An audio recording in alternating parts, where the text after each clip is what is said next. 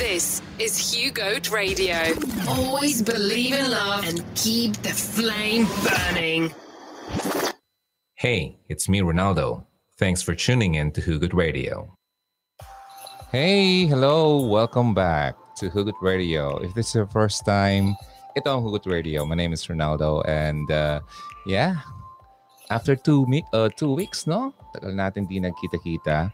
Hopefully narinig niyo ako. Uh, kanina pa ako nag-set ulit ng uh, setup ko dito. Mukha yatang nagka-problema kasi sobrang tagal kong di nag-live. Ang topic natin tonight, actually, babasahin ko lang naman yung mga sinabi nyo. Okay? Yung mga breakup lines na nasabi nyo or sinabi sa inyo.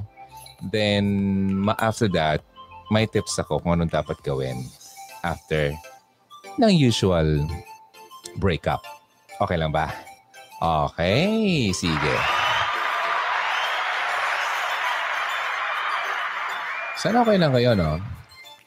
Parang okay. Dami natin dito. Welcome. First timer, ayan. Expect na medyo mahaba to, okay? And turuan na kita para huwag ka na mabagot. Okay? May forward button ang video na to sa mga replay viewers. If you are watching here sa live, thank you so much. At sa mga replay viewers, huwag na masyadong mai, ano, masyadong atat, okay? Kasi meron naman forward, forward, forward. I-forward nyo na lang, okay? So, para naman huwag kayong pumangit na.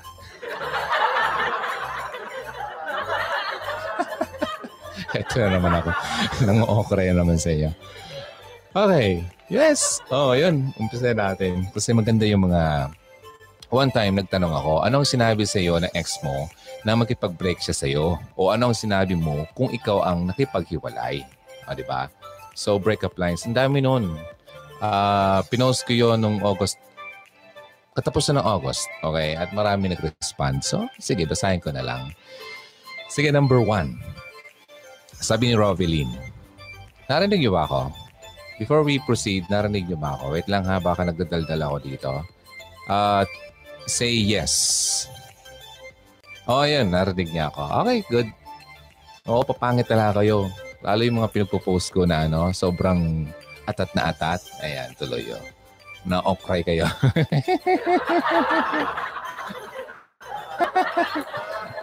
Masyado kasi kayo eh. Okay, anyway. Uh, ako pa. Okay. Talagang talagang uh, gagawa ko ng ano kayo, um, tao dito, post para naman uh, mas masaya. Okay, sabi ni Rovelyn, tapos na tayo. Ayoko ng sinungaling at manluloko. Tapos sabi ko, thank you and goodbye at umiyak na lang. Pero ngayon, masaya na ako. Thanks God. Nakawala na ako sa kanya. Yay! Yan, sabi ni Robin. Okay? Pangalawa. Sabi ni Maverick uh, Lawrence. He said, Let's end this up. Nox naman English.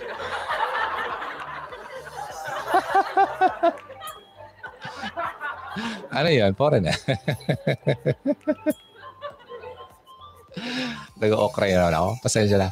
He said, let's end up this relationship, sir. Sir? Bakit, sir? Okay, Sir DJ Ron. Without valid reason and I let him go. Oh. I don't want myself get stuck on him. I love myself. Life is too short. If you continue those things that don't work. Oh, okay, okay, okay. Sige, may may may uh, may point naman siya. Mm-hmm. Bakit mo naman pagpapatuloy ang isang bagay na hindi naman nag-work na? Di ba? Wait lang, ano ba itong nandito sa harap ko? Okay, good. So move tayo. Sabi ni Nympha, sabi niya sa akin, Sir DJ Ron, hindi ko na kaya ang problema ko. Sana makahanap ka ng mas higit pa sa akin. mga linya ng mga manloloko yan.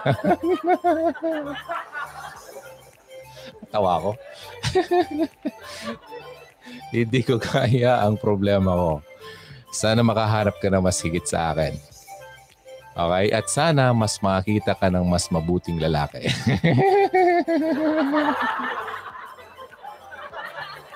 Nympha. alam na alam ko yan. Okay. Um, yan ang linya niya sa akin, Sir DJ. Hindi, hindi ko po makalimutan yan, sir. Oh. Pero mabait po siya sa akin. Yan dati, sir. Okay, dati mabait sa'yo. Pero bumalik po siya sa akin. Okay, pero bumalik po sa akin yan. Hindi ko na tinanggap. Ah, okay, that's good. Oh, totoo, tama nga naman yun. Ba't mo tatanggapin ng isang taong umalis na sa'yo, di ba? Sabi nga, kapag daw uh, iniwang ka ng isang tao at uh, pumunta doon sa isa, sa kabila, at bumalik sa'yo, Okay? Ang gagawin mo lang naman dyan, sabi mo sa kanya, Who you? Kilala ba kita?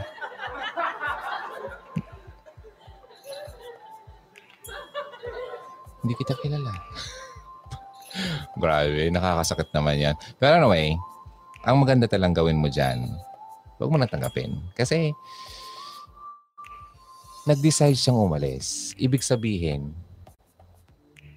hindi maganda yung ano niya. Wala. Wala siya talagang nararamdaman sa iyo. Kasi, ang taong mahal na mahal ka, ni katiting sa isip niyan, hindi yan makakaisip na iwanan ka. Okay? Ihatid mo ulit, sabi niya.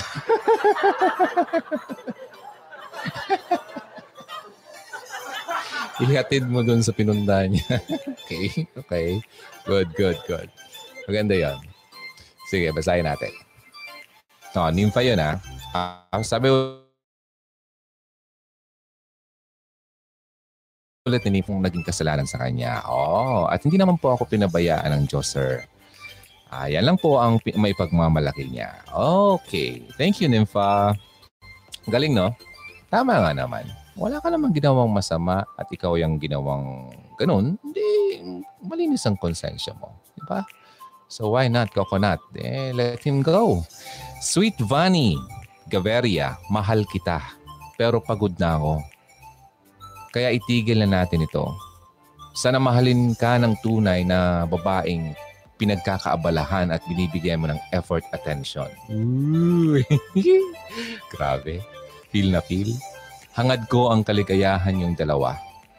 Malaya ka na at malaya na ako. Salamat sa masaya at malungkot na experience ko sa iyo. God bless you and I wish you all the best. Tapos yan lang. Maraming nalungkot ko. Ay talaga naman. Wait lang. Kainaan ko lang muna to. Maraming nalungkot dun sa emoticons Hmm, pwede ba itong pahinaan? Yeah, pwede, pwede. Okay, pinahinaan ko muna. So maraming nalungkot sinabi niya. Sweet Vanny, ganun ba? So sana okay ka lang, no? At naka-move on ka na. Ayun. So anyway, mamaya may sasabihin ako yung mga steps para ma-heal ka after ng ganitong breakup. Okay? Uy, thank you ah, sa pag-join. Uh, tagal natin din nagkikita-kita, no? Hmm, tagal na akong di nainitan ito. Tingnan mo, uh, puting-puti. okay, anyway, good. Sabi ni Tintin Alberio, sa akin tama na. Di ko na kaya. Napagod na ang puso ko at nakamulat na ang aking mga mata. okay, sa katotohanan. Yan ang gusto ko. Mahirap magmahal kung one-sided love affair at temporary ka lang sa buhay ng tao. Ayun no. Meron akong video ng ganyan. One-sided love affair at temporary ka lang. Gusto mong makita yon hanapin mo. Kung di mo pa nakita yon dalawang videos yon Ay nako, ang ganda. Lalo yung ano, yung uh, one-sided love affair. Kanina nga lang, di ba nandun ako, pinost ko yung picture. Kasi pumunta kami ng salon tapos, uh, di habang naghihintay-hintay ako, sabi ko, nag-YouTube ka ba? Sabi niya, opo sir. Sabi ko, okay, good. Uh, di syempre, kapag ganun, pinopromote ko yan.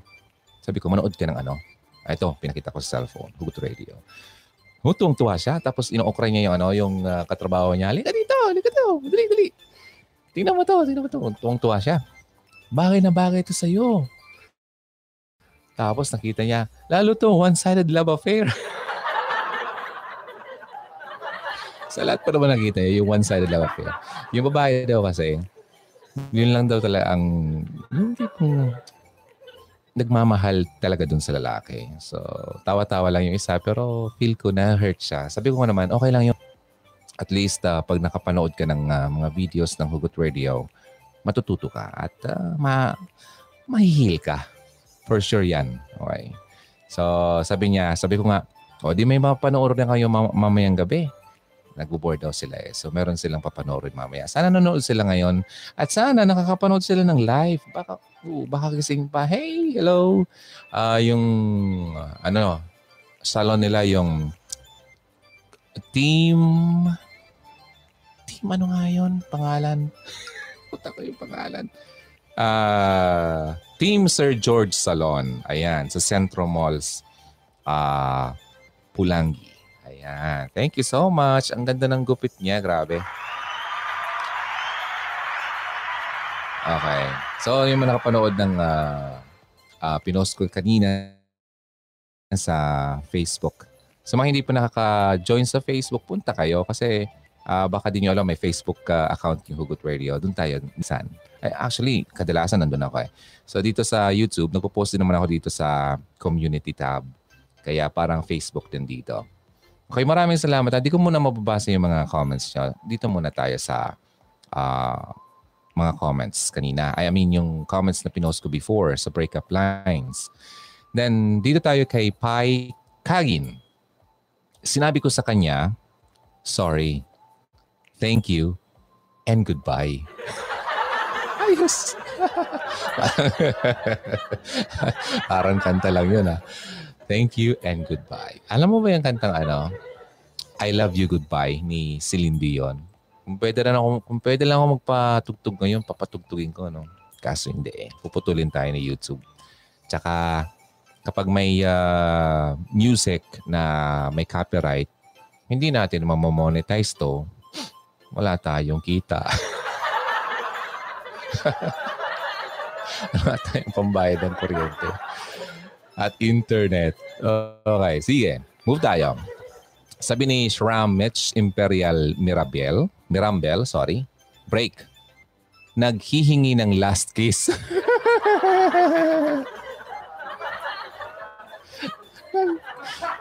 Ang lalaki to. Mag-break nila. May last kiss pa nangihingi ng last kiss at yakap sabay iyak. Mga kanyang mahal, mga gawain. Mga kanyang mahal, mga gawain ng mga kalukuhan ng laki. Huwag kayong maniniwala dyan. Last kiss. Tinan mo ha. Tinan mo lang ha. Break. Binibreakan mo. Okay. Tapos, alam mo, kung talagang totoo siya sa'yo, ano, no, hindi siya magugusto talaga. Ha? Tsaka, tingnan mo to, ah, parang okay lang sa'yo. Sige, break tayo. Parang deep inside. Pero gusto pa rin maka-chancing. For the last moment. Okay, tapos, baka nga yan, kung ano pang mangyari, tapos sasabihin niya sa'yo, hmm, sa loob-loob lang niya, break-breakan mo ako. Tapos naman pala, bibigay ka lang naman pala. Gets niya ako? Nako, nako, nako. Tapos ang iyak-iyak na yan, alam mo dapat ang iyak, yung iyak na para talagang bumabaha, ha? Hindi yung iyak-iyak nang nawala naman. Naku, huwag kayong maniwala dyan. Ay, nako. Ah, ladies, siguro, ano kaya? Gawa ko ng ano, workshop para malaman nyo talaga kung ano ba talang tunay na drama ng lalaki. Parang, uh, sa halata ko lang ah. Nahalata ko lang sa inyo. Kayo, ladies, huwag kayong magalit sa akin. Parang ang hirap yung maka, maka, ano bang tawag dyan? Makita nyo kung talagang lalaki ay totoo hindi. Bakit? Pwede mong sagutin niya ako habang nagkakape ako ngayon. Hmm? Bakit? bakit ang hirap yung tignan. Dahil ba sobrang pagmamahal nyo, hindi nyo nakikita ang kadramahan lang niya talaga? Dahil ba nabubulag ka sa pagmamahal mo sa kanya, hindi mo alam na niloko lang pala? Ganun ba yon? Tanga po eh.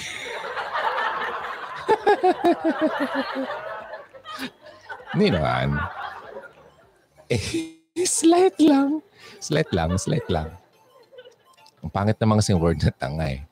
Baka ano lang, um, bulag lang. Okay, bulag lang. No? Sana, no? Sana manood pa kayo. Mami, alam nyo, kayo, ang iba dyan nagsasabi. Napanood, napanood. Lagi po ako nanonood ng, ng video ng Hugot Radio. Araw-araw. Tanungin ko, wala naman masabi.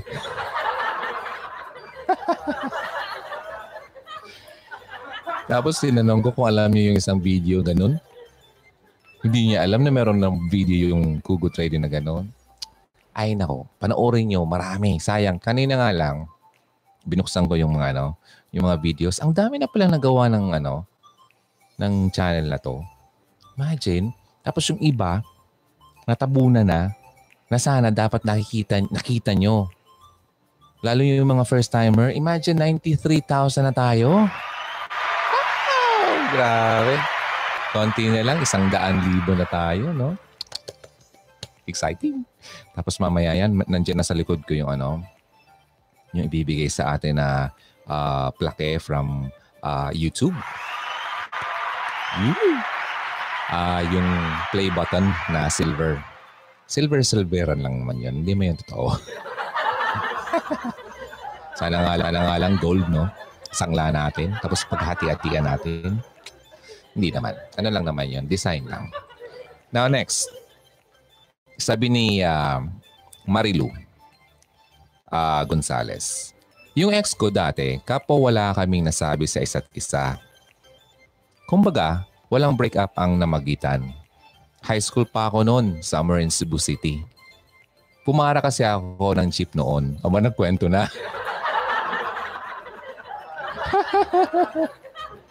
Tinatanong lang kita kung ano yung breakup nyo eh. Ah, sige, maganda to.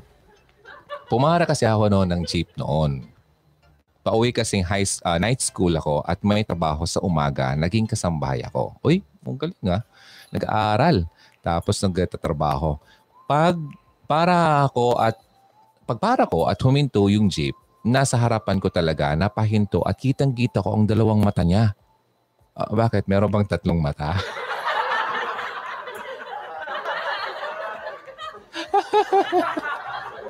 Nag-okray na naman ako. Pasensya na. Okay, namimiss ko lang dala kayo. okay, dalawang mata. Nakita ko talaga ang dalawang mata. Katabi siya ng mamang driver at umaakbay sa babae. Oy.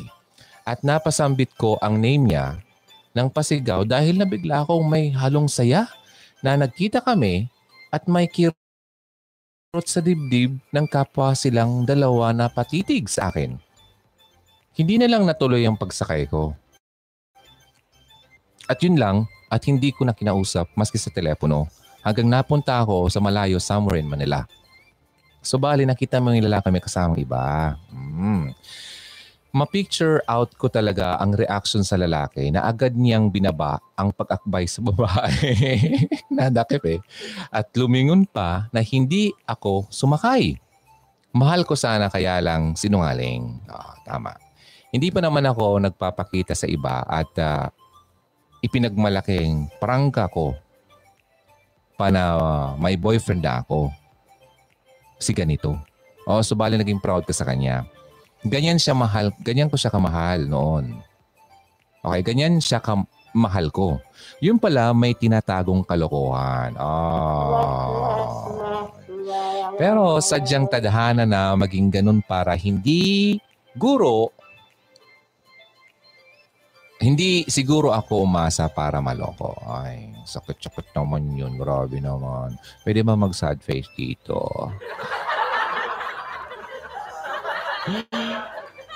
Okay lang.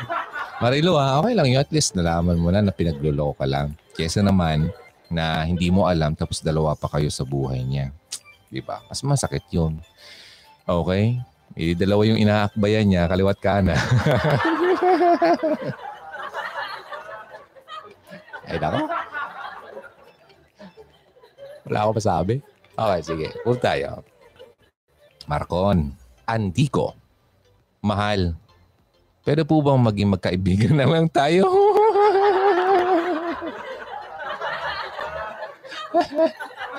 Mahal? Tapos pwede po ba maging magkaibigan na lang tayo? Anong klase yan? Okay. Sige, ulit ko. Ulit ko. Take two, action! Mahal, pwede po bang maging magkaibigan na lang tayo? Ayaw kasing paasahin ka. Pasensya ka na. Pasensya ka na. Tumadoko. Okay. Kung mas pinili ko matupad pangarap ko kaysa sa'yo. Wow naman.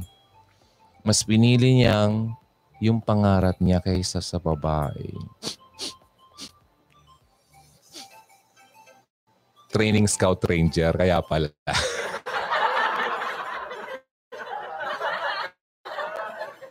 Mga militar eh.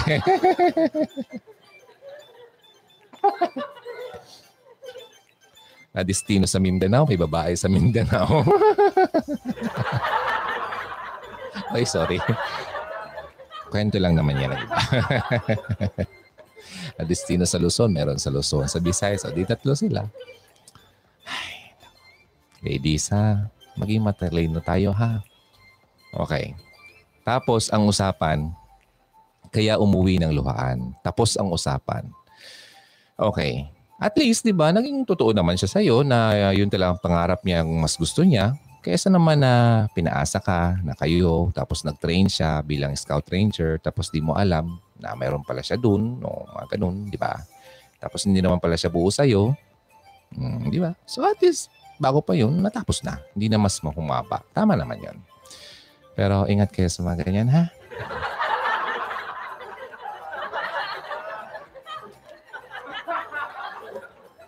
Ayoko na magsabi, baka mabaril ako.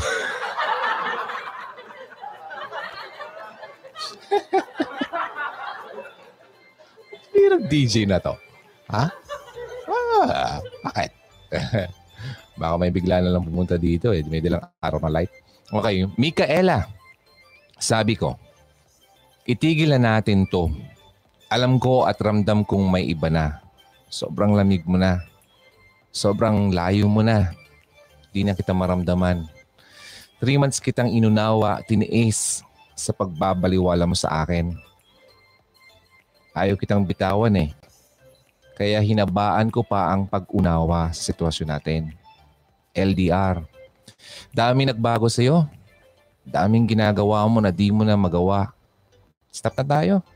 Sobrang nasasaktan ako eh. Sapat na ang 3 months. Turog na ang heart ko. Time's up. So, ang sagot ni X sa akin, ikaw, kung yan ang desisyon mo.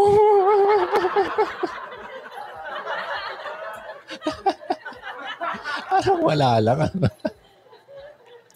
Grabe yung drama mo. Tapos ganyan lang sabi, sasabi sa'yo. Ikaw, kung yan ang desisyon mo, sobrang iyak ko. Ganun lang pala yung makadali sa kanya. Ay, yan na. Nakikita ang mga nangloloko, no? Nakikita ang mga lalaking hindi talaga totoo sa'yo.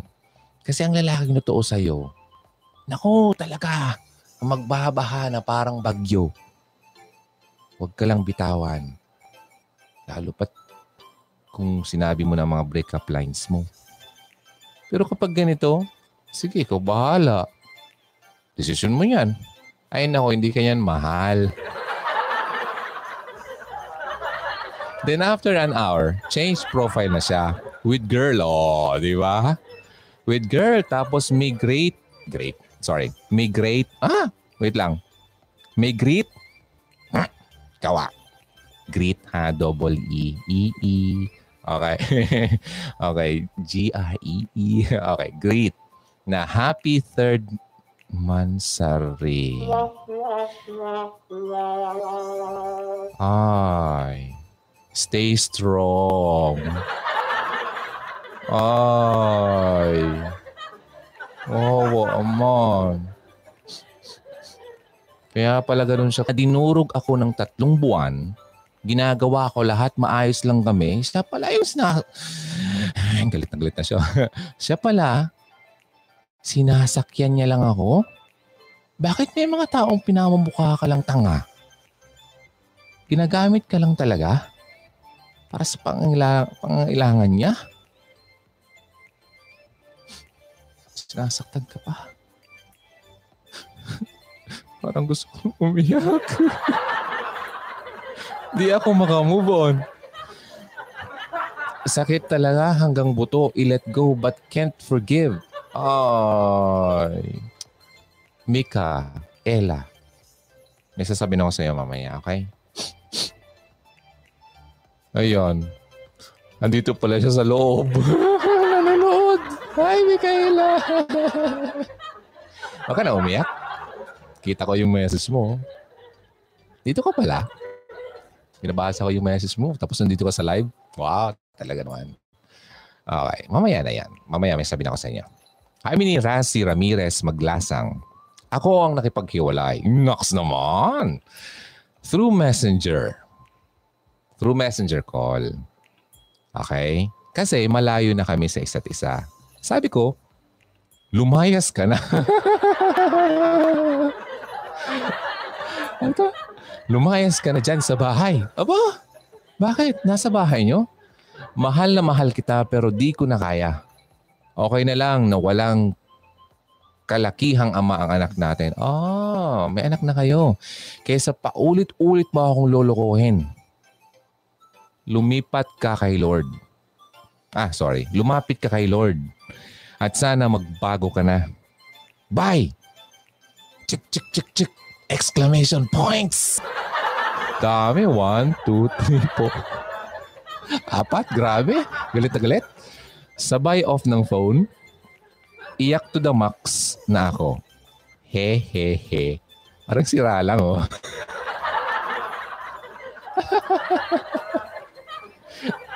De, joke lang. Pero ganda, ganda yung kwento. Parang, parang nakahinga kasi siya, kaya siya nakapahehehe. Good. Pero tingnan mo, hmm, mag-asawa ba kayo? Kinasal ba kayo? Hindi yun he-he-he. Sumakat yung ano yung bata ko dun eh. Kung mag-asawa kayo, work. I-work out nyo. Ha? Huwag yung basta-basta na bahala ka sa life mo. Bahala ka sa buhay ko. Ha? Get out of my life. I don't need a parasite. Huwag ganun. Kasi mag-asawa na kayo. Sabi ko nga, kapag mag-asawa na, kailangan nyo talagang i-workout yan. Kasi pinag-isa na kayo, hindi na kayo dalawa. Isa na kayo. Okay, excuse me. Okay lang sana kung hindi pa kayo kinasal. Alam mo kasi ang kasal, very ano yan, sacred. Okay? Hindi pwedeng ganun-ganun lang. Kasi shh, kung yan ang choice nyo, pero para sa akin, gusto ko naman kayong ano, i-lead naman sa tamang decision making. Di ba? Um, kung maaari, may nakikita pa kayong kaunting uh, pag-asa, paglaban. Okay? Kasi may mga anak kayo eh. Kawawa naman yung mga bata. Hmm? Sabi ko sa inyo, pagdating sa bata eh, masyado akong ano dyan, Okay? Kawawa yung bata. Kasi may uh, psycholo- psychological uh, effect yan sa mga bata. Kapag gano'n na uh, yung mga magulang nila, hindi naging matagumpay yung pagsasama. Tapos nag-iisip yan. Tapos magiging ano pa yan, pagdating ng panahon na sila naman ang magkakaroon ng ganyan na sa situation na yan, hindi sila magiging ano successful din. Kawawa naman. Di ba? yung kasalanan natin, may papasa natin sa kanila kasi nahawaan natin at nagkaroon sila ng bad impression pagdating sa ano, relationship. Mga ganun. Ang iba dyan, nakahulog na lang, parang naglalaro-laro na lang. Hindi sila magiging okay talaga. Okay? So, sana, i-work out yan. Sayang naman. Okay? Isipin nyo yung mga magandang pinagsamahan nyo. Kasi meron kayong reason kung bakit kayo nagpakasal. Mahal nyo ang isa't isa. Kaya kayo nagpakasal. Okay? Balikan niyo yun. Hmm? Mamaya may sabihin ako. So move, on, move na muna tayo. Nora Correll. Nung nalaman ko may involved ng third party, makipag-cool off ako. Gusto kong magtanong siya, bakit ako nakikipag-cool off? Kaso wala akong narinig sa kanya. Umalis siya after one year. Nalaman ko nagpakasal na. Inisip ko, pinagsabay niya kami. Kasi bakit ganun kadaling kasal na agad? Possible. Possible. Kasi, yun nga oh. 'Di ba? Cool off. Okay lang sa kanya, di man siya nagtanong. Mas malala 'to, 'di ba? Kasi at least yung isa sinasabi, ikaw, ikaw bahala, 'di ba? Ito wala eh. Tapos bigla na lang hmm, pakasal na agad. Ibig sabihin, meron na talaga dati pa. Sabi ka doon sa nabasa ko, pag daw kayo nag-break, tapos uh, madalian ikaw ay ipinagpalit, ibig sabihin, yung taong yun na pinagpalit sa iyo, dati pa sila nung kayo pa. Okay? Kaya gano'n na lang kabilis yun, napunta siya sa iba kasi dati pa silang magkakilala nung kayo pa. Ah, kaya wag ka na magtaka dyan.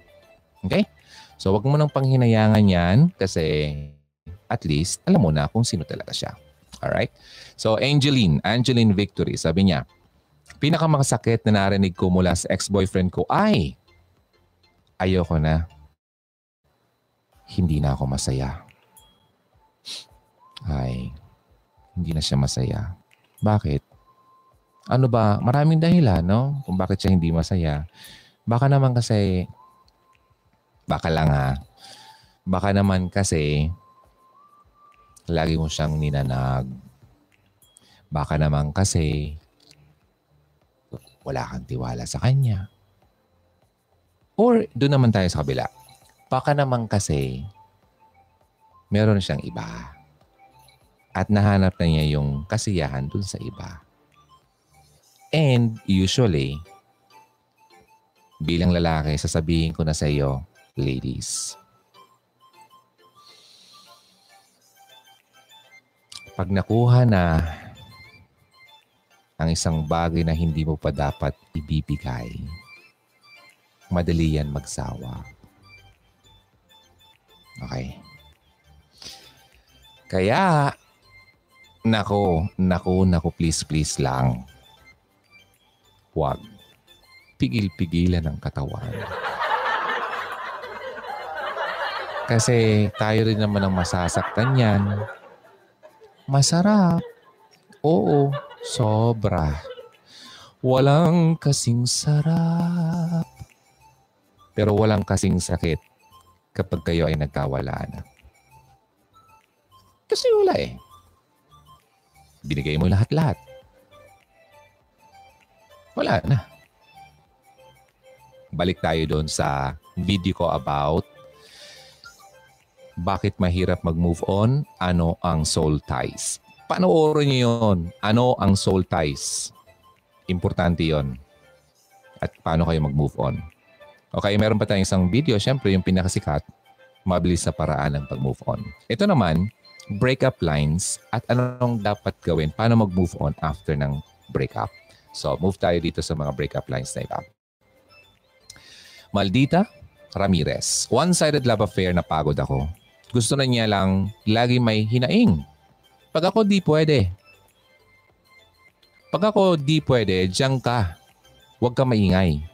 Uy, wow. Okay yun ah. Diyan ka, huwag kang magreklamo pag naglabas akong hinaing. At sabi, sumpong at drama, at drama, black ako. Panindigan na niya yan kasi kahit mahal ko pa siya, ayaw ko pagod na ako. Mas okay pang manood ng horror movies. okay. okay. Oh, so okay. Nagu nakuha ko, nakuha ko. Hmm. One-sided love affair, no? Kaya, ano, ay, sa mga hindi pa nakapanood ng video na yon, hindi ko na yun discuss dito para manood kayo nun. Malapin nyo na lang, one-sided love affair. Okay, paano yung malaman kung one-sided love affair lang kayo? Next, Naomi Manayon. Sabi niya, I think we're not ready for a relationship. Hindi ito ang gusto at pinag-pray ko. Wow. Mayat maya, may tampo. This is not a healthy relationship. Aha, ibang klase itong lalaking to. So talagang pinag-pray niya at hindi yun ang pinagpipray niya. Hindi healthy ang relationship. Pwede kong maghula, ah, Naomi.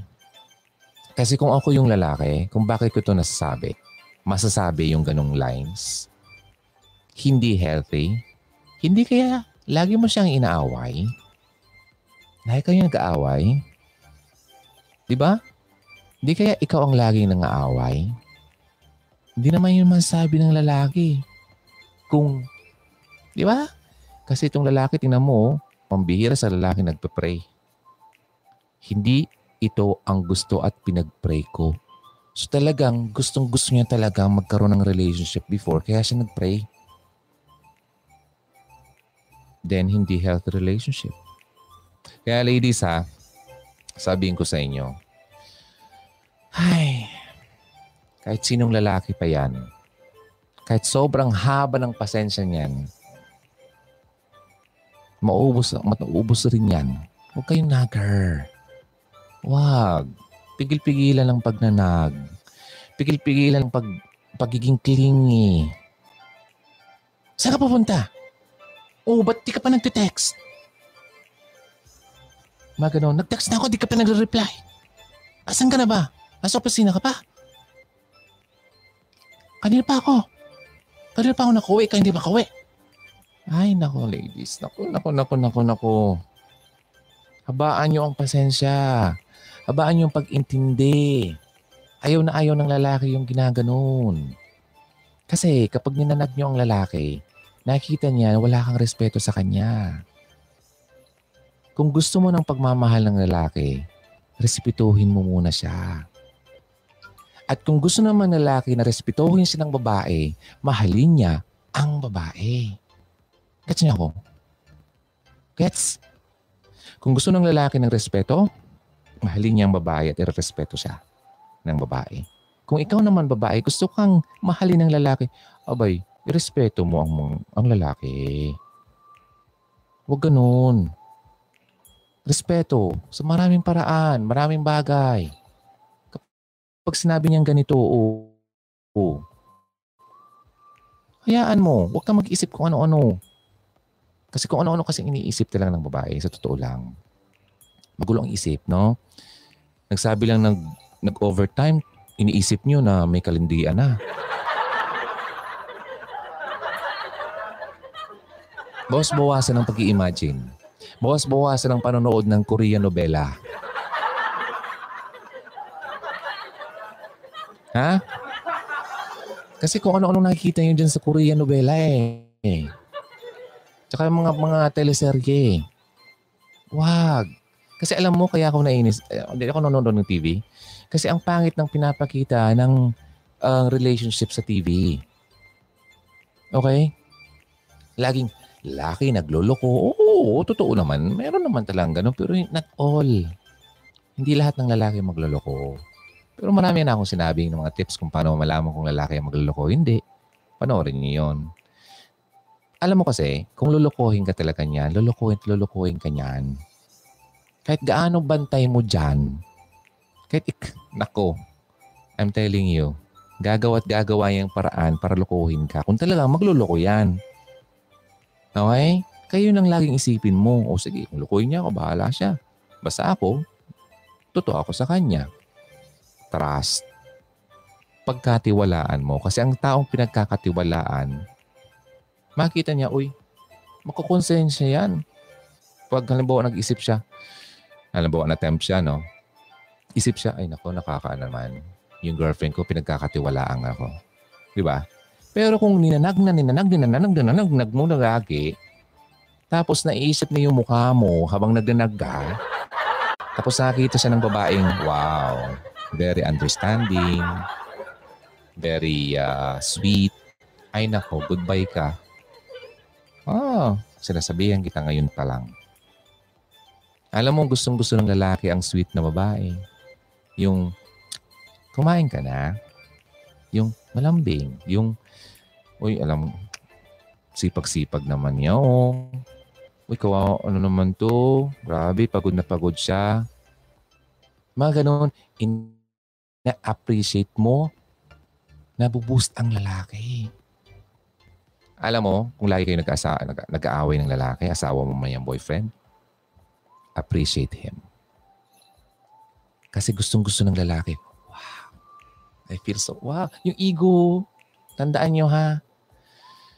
Pero kapag ang babae, lalo kung asawang babae, laging ninanag at inaaway ang lalaki,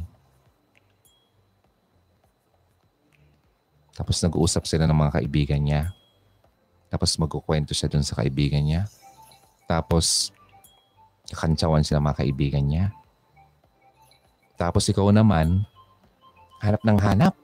Tapos nahanap mo. Kanina pa ako nag-text-text sa'yo, ba't nandito ka pala? Kasama itong mga kaibigan mo. Mga ganon? Ay, naku, naku, naku, naku, wag na wag mong gagawin yan. Sa harap ng mga kaibigan niya, papa... Ay, naku. Gagawin mo yun sa harap ng kaibigan niya. Papahiya mo siya. Na feeling mo, ikaw ang pinakamaganda sa earth. Goodbye ka, Day. Sinasabihan kita. Hindi ako nagbibiro. Huwag. Tatandaan mo to. Appreciate ang lalaki in public. Correct him in private. Saka mo siya i-correct kapag kayong dalawa na lang at wala lang ibang taong nakakarinig at nakakapanood sa inyo. Kahit nagalit na galit ka, at nakita mo siya nandun siya sa inuman, halimbawa lang, pigilan mo. Huwag mo siyang ipahiya. Kasi alam mo, ang mga lalaki kapag ganyan, iba ang kansyawan ng mga lalaki. Ay, naku, under. Ay, di under desaya. Huwag ka na dyan, pray. Marami dyan. Eh, may papakilala ko sa iyo, si ganyan. Oh, di wala ka na. Ha? nagat na, na, na ano na, nasindihan na yung lalaki mo. E paano kung yung lalaki mo mahinang lalaki? Madaling madala. Ha? Huwag mong, wag mong ginaganyan. Kaya, minsan, isipin mo naman, bakit kaya kayo masusunod kahit mali ka na? Masyado kang pabebe. Huwag ganun. May moment sa mga pabebe. May moment na ang pabebe ay cute. Pero most of the time, ang pabebe na ginagawa nyo ay acute. Hindi nakakatuwa. Hmm, nakakakalbo. Yeah? lang buko, tumutubo-tubo na. Okay? Huwag. Sinasabihan ko na kayo. Okay? Para naman mag, mag matatag ang samahan nyo. Ulitin ko ha. Do not correct him in public. Do it in private. Alam mo, kayong dalawa lang, no? Alam mo, mukhang hindi ko gusto yung ginawa mo kanina. Kayong dalawa lang. Correct him. Pero huwag mong gagawin sa public. Lalo marami nakakarinig. Kahit hindi sa harapan ng kaibigan niya. Kasi pang tao din. Diba, nag-aaway kayo sa, sa, sa, sa jeep, sa bus. Sa mga maraming nakakarinig, napapahiya yan. Okay? Wag, huwag mong gawin yan. Kasi kung gusto mong magtagal ang relasyon nyo, respeto. Okay? Kapag nirespeto mo si Guy, mamahalin ka niya ng tunay.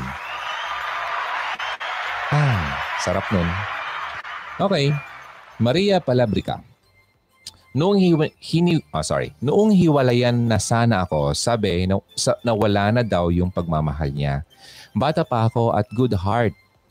Makahanap pa daw ako na kasing edad ko. Mm-hmm. Wait lang. Parang, parang nakain ako ng ano, ng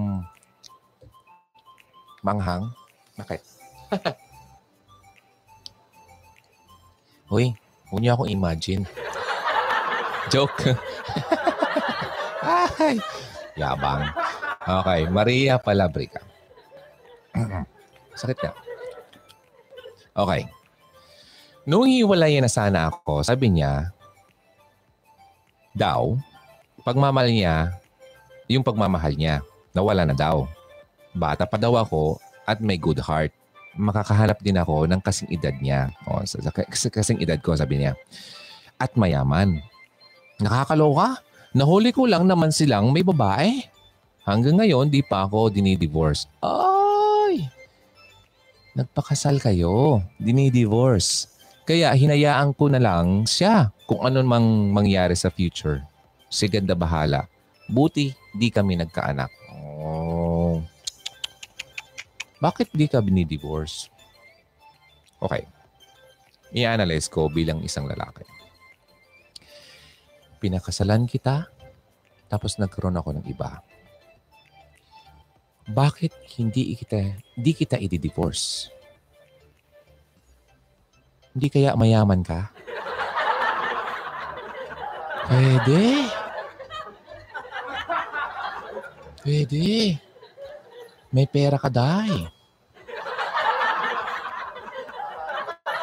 Oo. Oh? Oo. Oh, di, ano yun? Ano pa kaya? Isip, isip, bakit di kita i-divorce? Di ko naman, di naman pwedeng sabihin na mahal pa kita. Kasi nagkaroon ako ng iba. Hmm. Alam mo, sa tingin ko, wala siyang perang pang divorce. Ang mahal kasi niya. No? Di ba? Oh, saan kayong lugar? Saan kayong country? Alam ko mahal yun eh. Kasi alam ko kung sino ang mag-initiate ng divorce, ang magbabayad. Di ba? Ganon din naman dito sa atin. Wala tayong divorce pero meron tayong annulment. Parang kung sino ang gustong mag-annul ng isang kasal, siya ang usapan, eh ikaw ang magastos. Ano? Possible, no? Possible. Possible. Hmm, yan lang naman ang tanong ko sa iyo. Okay? Ngayon, kung may isa, may isa pa akong tanong. Gusto mo ba na ganyan ka na lang lagi na nakakonect sa kanya at ikaw ay hindi na rin makapag-asawa? Nga tanong ko lang.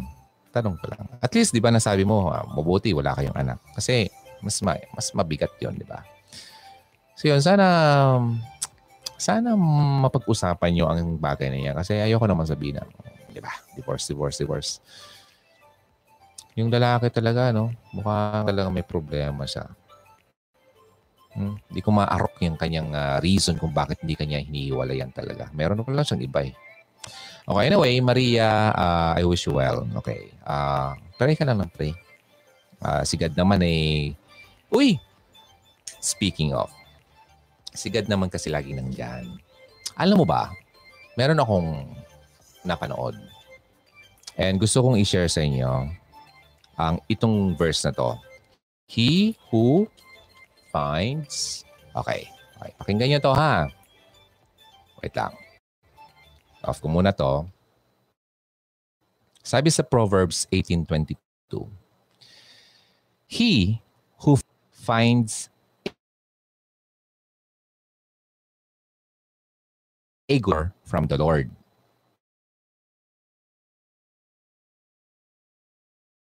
lalaki, he. Kung sinong lalaki nakahanap ng asawa, pag, pag, pag sinabi kasing wife, ibig sabihin, may asawa, di ba? Wife eh. Hindi niya sinabing, he who finds a woman. Kundi yung word na wife. Gets niya ako? Finds a good thing. Pag ako daw nakahanap ng asawang babae, asawa, makakahanap ako ng good thing. Maganda. Pag sinabing good thing, lahat nandiyan na. Magandang pakiramdam, magandang pangyayari, magandang lahat. And obtains, nakakuha ako ng pabor from the Lord. Galing sa taas, galing kay Lord. Ito ang gusto kong i-share sa inyo. Bakit ito nasabi? He who finds a wife. Bakit he who finds a woman? Bakit wife? Ito ang sasabihin ko sa inyo. Ladies, makinig. Alam mo kung bakit wife? Kasi bago ka daw mahal lalaki ng para talaga sa'yo, maging asawa ka na muna. Hmm, DJ Ron, ang labo mo naman. Bakit maging asawa muna ako para maki para makahanap ako ng lalaking para talaga sa akin. Labo mo naman. Ganito yon. Explain ko sa inyo. Kasi i-dissect natin ha. A wife. Ibig sabihin kasi, maging asawa ka na muna yung relationship nyo. Ha? Ng Panginoon. Pag sinabing wife, meron kang relationship with someone. Pag sinabing wife, meron kang relationship with someone.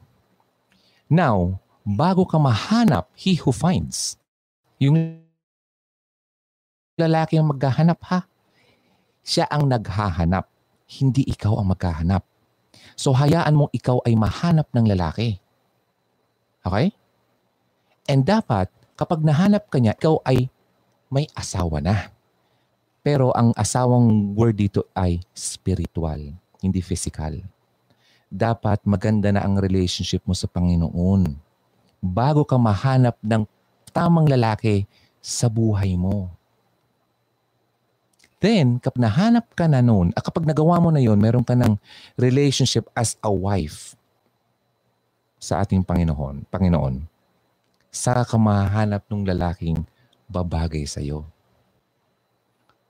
Oh, ulitin ko ha.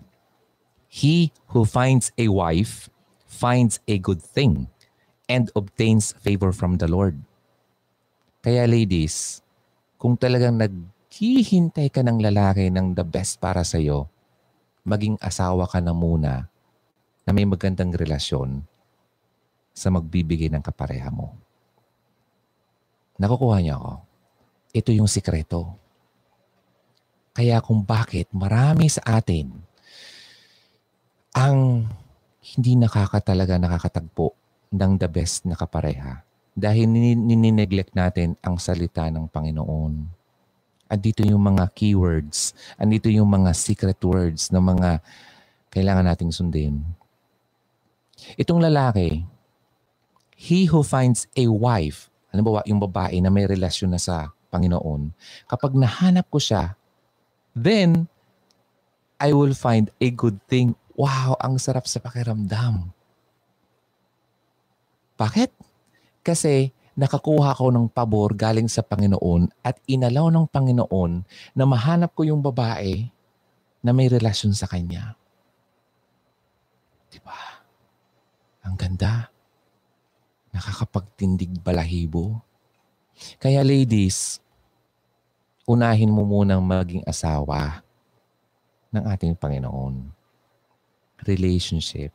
Ibig sabihin maganda ang pakikitungo mo sa Kanya, laging maganda ang, kapag yung prayer life mo, paigtingin mo, pagandahin mo, at papakinggan ka talaga ng Panginoon. Then saka ka bibigyan ng pagkakataon na mahanap ng lalaking the best para sa iyo. Then, parehas kayo magkakaroon ng favor from the Lord. And in fact, well, ang maunang magkakaroon ng favor dito, yung lalaki. Kasi ikaw yung regalo ng Panginoon sa kanya. Kung tatandaan mo, sinong nauna? Si Adan o si Eva? Di ba si Adan? Si Adan binigyan ng favor. Pareho, kapareho. Si Eve. Ganon dapat ang susundin natin. Kung ano nangyari noong panahon, hindi po yan ibig sabihin na, ay, 2019 na iba ng style. Dapat yung babae na naghahanap kasi tumatanda na kami. Paano kami magkakaanak niyan? Yeah.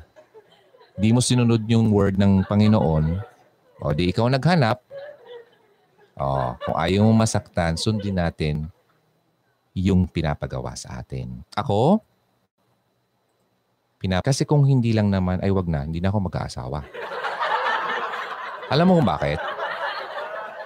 Kasi kung ang babae walang relasyon sa Panginoon, naalala ko yung post ng babae. Ay, kung talagang tanggap niya ako, kahit, ano ta, sabi niya, dapat uh, matanggap niya yung uh, pagka-demonya ko. Wag na, uy. No way. Bakit ako magugusto sa demonyo? Demonya? Iba yung, pa, iba yung ta- mentality ng babaeng yun. Por, dapat daw kung talagang mahal siya ng lalaki, matatanggap siya kahit siya ay demonya. oh, na, uy. Walang sinong mang tul- ay, walang sinong lalaki na matino ang pag-iisip na magugusto sa isang demonyo. No, demonya. Diba? Yan, umiinit na naman yung aircon ko. Wait lang.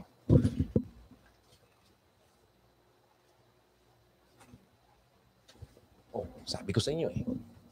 Wala. Kaya, nako ladies, please lang. Huwag yung iisipin na ganun na dapat laging ganun tanggap. Nako, kung ikaw ay totoong nagmamahal, ikaw ang magbabago rin.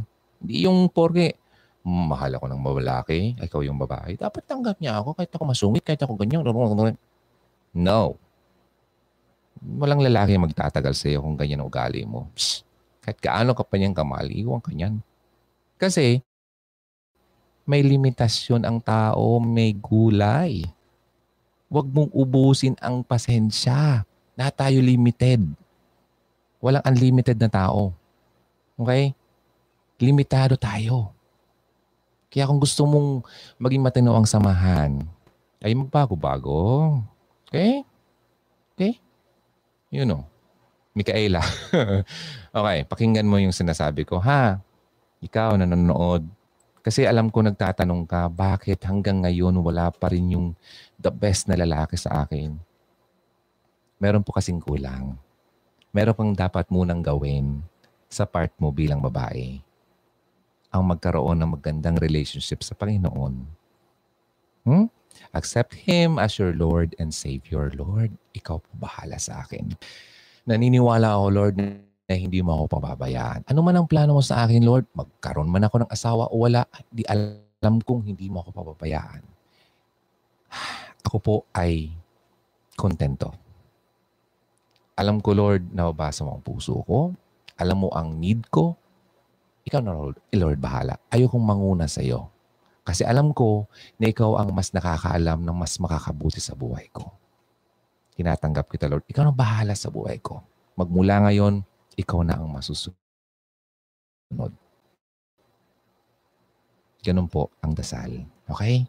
Then kapag nakita ng Panginoon na maganda ang relationship mo sa Kanya, every time na may problema ka, takbo ka kagad sa Kanya. Every time na may malungkot ka, kausapin mo siya. Wala kang kausap, kausapin mo siya. Huwag kang maghanap sa chat.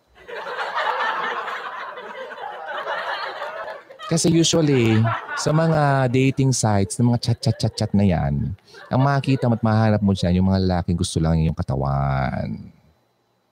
Hmm. Ako, talagang straightforward sa inyo. Kasi ako, nung ako ay nasa dating sites pa, ang hinahanap ko syempre yung sexy. Magandang wow. Mm. Kasi iba ang, iba ang ano ko. Iba ang agenda ko noon. Hook up. I am telling you. Siguro 99.9 na parang safeguard. Lahat ng lalaki sa dating sites. Ganun. Hmm, magagalit sa akin yung mga lalaki. Hindi naman, Brad. Hindi naman. Ha. Paano niya nalaman?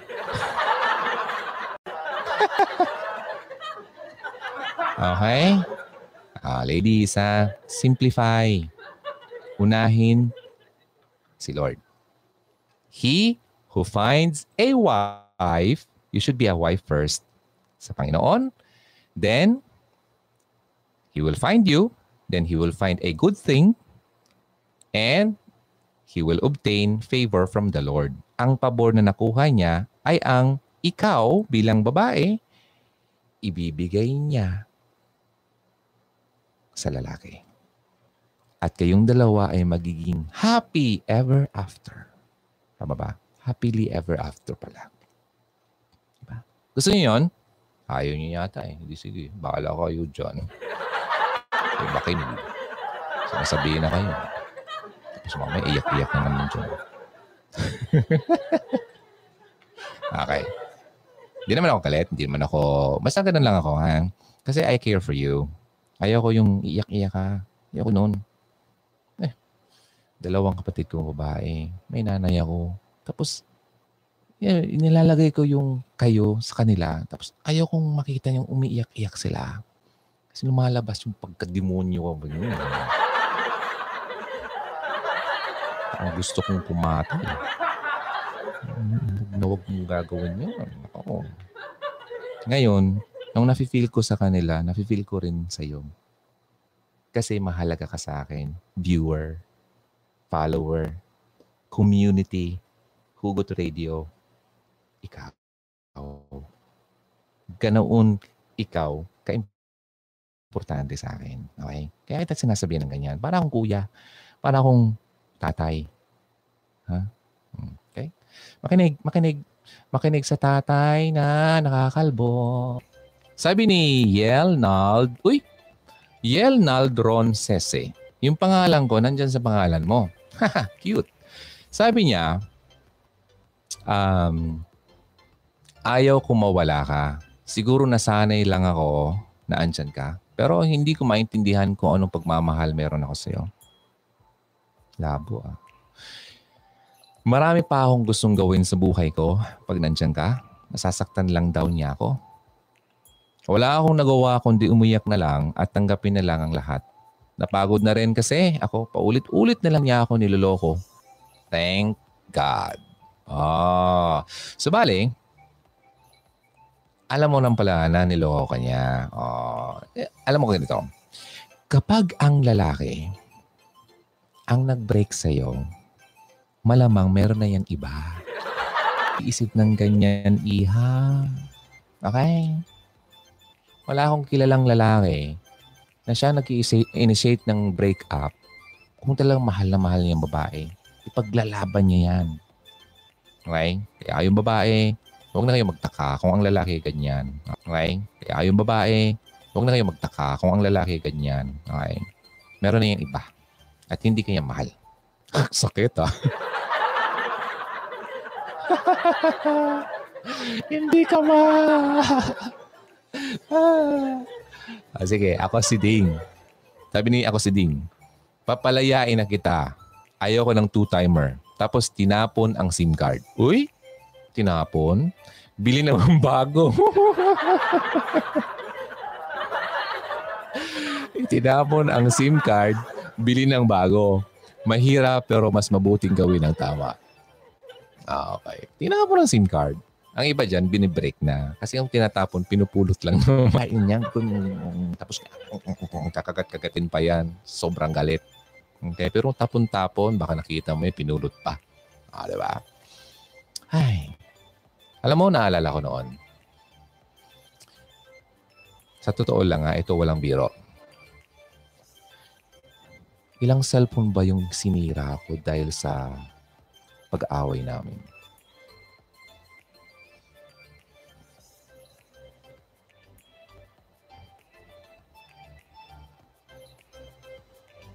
Di pambihira, lima.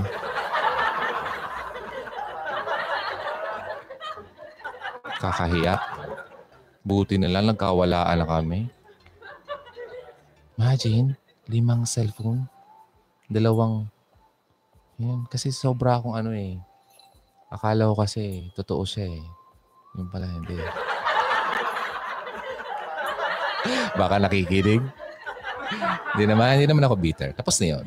Kaya lang ako sa'yo, masyado akong, masyado ako noon. Alam mo kasi ako pag nagmahal, ganun eh. Pag ako nagmahal, binibigay ko talaga ang lahat-lahat.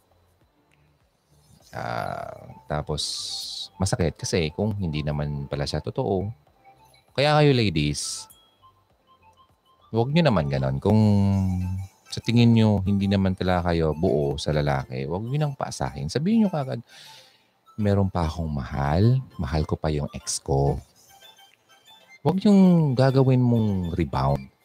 Kawawa naman kami mga lalaki. Kasi nagmamahal naman kami ng totoo. Iba para sumalo sa kanya. Hindi niyo malang iniisip na may damdamin din kaming mga lalaki. Na may mga lalaki din naman ng mga totoo. Okay? Mm. Mm. Pero wala naman na yun sa akin na. Okay? Tapos na yun. Kasi, masaya na ako ngayon. Okay? Tapos na ako dyan. Ay, naka-move on na tayo dyan. Kaya kayo mga ladies, kung wala talaga kayo nararamdaman sa lalaki, kung hindi kayo 100%, wag na. Okay? Kasi, unfair. Okay? Paano kung gawin yun sa'yo? O ikaw nga eh. Kung hindi 100% yung lalaki, nasasaktan ka. Yung pa kayang kabila. Maging fair. Okay? Wag na wag na wag mong gagawin na papasok ka sa isang relationship kung ikaw ay kulang-kulang. Okay? Kasi, ay nako, I'm telling you, mawawala, lang, mawawala din naman yan. Kakasakitan lang kayo, mag-iiyak-iyak lang kayo dyan, magsasayang lang kayo ng oras. Okay? Move na tayo. Elna or Elna Dulatre. Kawawang sis. Kathy, move on ka na. Oy, wait lang. Sino ba sinasabi yan ito? Sis Kathy, move on ka na para future mo somebody ikaw ang mag-decide kung ano ang nararapat mo sa buhay. At sumaya, anhin mo ang damo kung patay na ang kabayo. Aanhin mo. Mukha yatang mali yung sinabi. Aanhin mo ang damo kung patay na ang kabayo. Nagets nyo yung gusto niya sabihin. Parang hindi yata applicable yung damong... Okay, sige. Mukha yatang baka hindi ko lang nagigets. Okay. Anyway, Elna, maraming salamat. Mariza Bayot. Uy, Bayot. Okay. Ako, DJ Ron. Kusang umalis. Uy, wow. Quality woman. Kasi mas gusto niya makasama papa niya. Ops, ops, wait lang. Bawiin ko yung quality woman. gusto niya makasama papa niya kaysa sa akin. Ah, ha, ha. Wait lang ha, may sasabihin ako sa iyo. Lahat naman tinanggap ko. Pero ang sakit pala na ibinigay mo ang lahat. Pero hindi ka pa rin sa... Ay, namatay ang anak. Parang kilala ko yan ha. Parang yung nagsasalita yan ngayon ha. Okay. Hmm. Okay. Number one, nagkaroon kayo ng anak. Pero questionable, kinasal ba kayo? Wait lang. Gusto niya makasama ang papa niya. Di kaya kailangan lang talaga ng tatay niya ng kasama. Kasi matanda na, wala na sigurong nanay. Ako, nagtatanong lang, no? Wala na sigurong maiiwan dun sa tatay. Alam mo kasi, tayo ganito, hindi naman ibig sabihin na magkasawa na tayo, eh kakalimutan na natin yung mga parents natin. Oo, sinasabi na you have to leave your parents and cleave with your wife or your husband. That is true. Biblical. Pero, meron din sinabi sa Biblia na honor your father and mother. Biblia na honor your father and mother. I-honor mo ang parents mo kung gusto mong humaba ang buhay mo. O, yun ang sinabi na may promise. Kaya maraming namamatay dyan agad-agad kasi mga walang ugali sa magulang.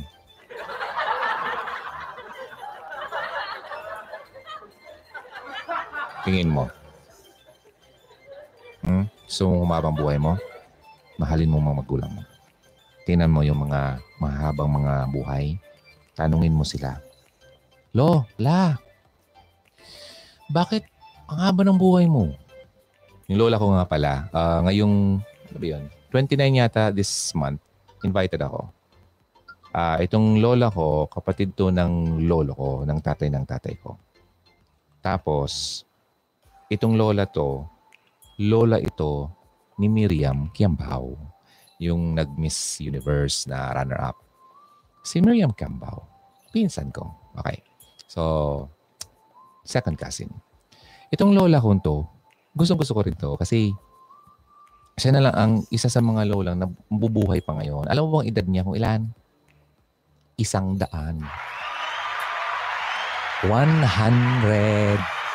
Di ba? Ngayon, tatanungin, tatanungin mo, Lola, bakit ang haba ng buhay mo? Ah, Pakwentuhin mo yan. Kamusta naman yung mga magulang mo? Tingnan mo, magkukwento yan. Alam mo, mga magulang ko, kwento yan. Alam mo, mga magulang ko, ganyan, ganyan. Makikita mo yung love niya sa parents niya.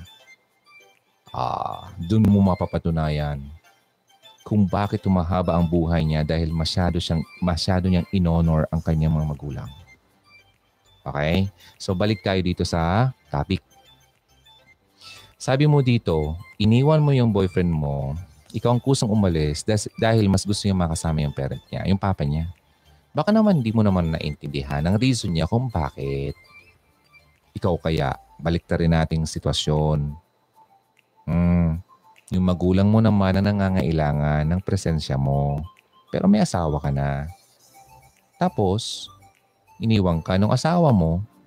Anong mararamdaman mo? Alam mo, lagi nating iisipin, kung wala yung mga magulang natin, eh wala rin tayo. Okay? Huwag kang selfish, iha. Okay? Oo, ikaw asawa, ikaw ang kasama ngayon. Pero wala yung asawa mo kung wala yung magulang noon. Okay? Kapag nag-asawa ka, pati yung pamilya niya, pinakasalan mo rin. That's the fact. Fact yan. Ayaw natin. Kasi gusto, gusto natin mapag-isa. Ayaw natin sa mga biyena natin. Kasi pinapakita sa pelikula, usually ang mga biyena, mga pakialamero. Diba? Pero hindi. Hindi natin pwedeng alisin yung ano, yung katotohanan na kung wala yung mga yun, wala din naman yung pareha na kapareha natin. So huwag tayong selfish, okay? Pangit yung ginawa mo, sa totoo lang. Sinasabihan na kita. Hindi maganda. Sakit. Napalo kita tuloy. Okay? Sige, move na tayo. Kasi hindi talaga maganda. Okay? Sabi ko, Lord, ikaw na po bahala. Okay? When we pray, make sure na tama ang intention natin. Okay? Hindi natin maluloko ang Panginoon natin tinakikita niya ang nasa puso natin. We're praying sa Kanya pero yung puso natin may galit. May yung puso natin masama yung intention. No, you know? Iwanan mo siya. Hindi mo ba lang naisip na kaya kayo nagkaroon niya ng relasyon kasi minahal ka rin naman yan.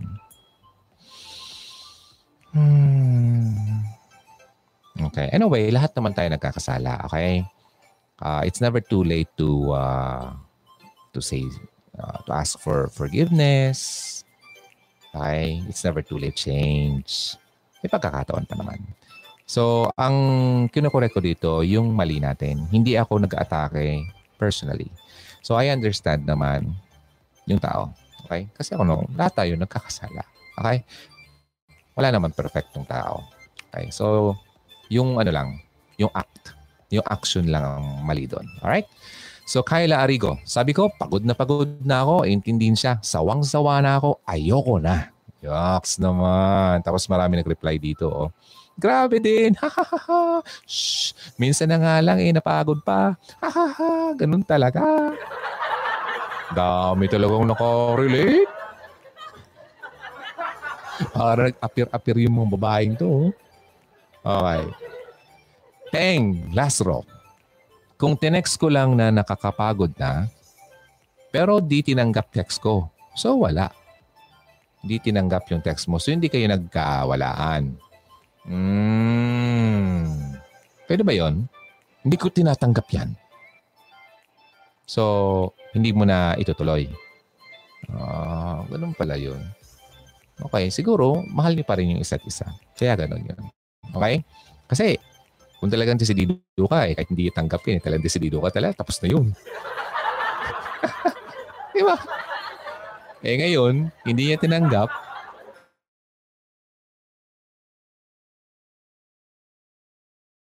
o yung dalawa, yung, yung sarili yung dalawa. Huwag kayong mag-break-break kung meron pa kayong nararamdaman. Okay? Para ko yung... Next. Sabi nito, hindi ko mabasa ang pangalan. He said, nothing's gonna work out between us uh, between us all. Between us at all. Okay. Para ako nawala doon ah. Mahal kita, but I want you to be as friend because you doubted me a lot and don't even trust me. Hmm. Oh, nagets mo yung mga keywords doon? Hindi daw mag-work kayong dalawa. Mahal ka niya. Kaso, lagi mo siyang pinagdududahan at wala kang tiwala sa kanya.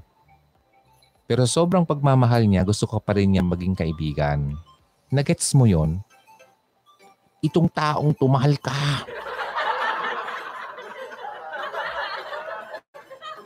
O naman kasi, pagkatiwalaan mo. Sabi ko sa inyo kanina eh. Trust. Learn to trust. Love is patient. Love is kind.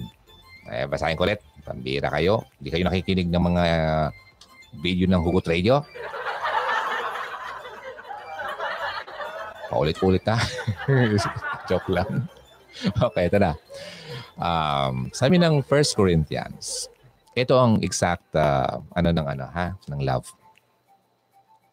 Ladies and gentlemen, ito ang pinakamaganda at pinakaswak na meaning ng love. What is love? Love is patient. Love is kind. It does not envy. Ay.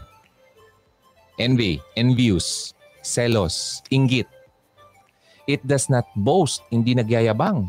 It is not proud. It does not dishonor others. See? Respeto. When you dishonor, walang respect. Kama, it does not self-seeking. Self-seeking. Ako na lang lagi. Ako dapat ang masusunod. Ako dapat tanggapin mo ako kahit ako ganito, kahit ako demonya. Self-seeking ka, Day. It is not easily angered. Konti-konti lang aawayin mo yung lalaki. Masyado kang pabebe. Grabe. It keeps no record of wrongs. Kapag tapos na, napag-usapan na, naging okay na kayo, nagbati na kayo, huwag mo nang balik-balikan ang mga pangyayaring nakaraan. Keeps no record of wrongs. Laging binabalikan yung mali niya. Tapos na nga yun eh. Oo. Hindi yun love. Okay? Verse 6, light in evil. Yung mga kademonyuhan nyo.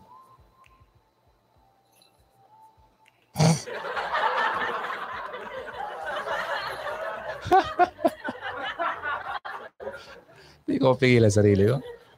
But rejoices with the truth. Oh, di ba? Nag-rejoice ka sa katotohanan. Huwag kang mag-delight sa evil.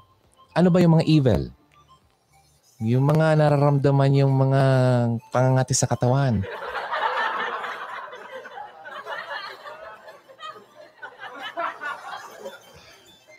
Ay, nako, nangiinit ang katawan ko. Evil yan, Dai. Okay? It always protects. Lagi kayo nagpo-protect. Pinoprotektahan mo yung mahal mo. Always trust. Ito na yun. Always trusts. Always hopes. Always perseveres. Hi. Please, ladies and gentlemen, please. 1 Corinthians 13 verses 4 to 7, pwede bang paki-imprenta yan? Ilagay mo sa harapan ng, yun mismo habang nag, uh, sa harapan ng salamin. Para everyday mabasa mo, Maria, ma, ma, ma, makapasok sa utak mo kung ano ba talang real meaning ng love. Kapag yan na isa buhay mo na, magiging cautious ka na. Hindi ka na magiging mga kabaliktaran nito. Life ba to? Opo. Kalesa. Live po ito. Ayun, may nagtatanong kung live daw. Ha? 1 Corinthians 13, 13 uh, verses 4 to 7. Ulitin ko in one ano, pahapyaw. Love is patient. Love is kind. It does not envy. It does not boast. It is not proud. It is not dishonor others. It is not self seeking. It is not easily angered. It keeps no record of wrongs. Love does not delight in evil, but rejoices with the truth. It always protects. It always trusts. It always hopes. Always perseveres.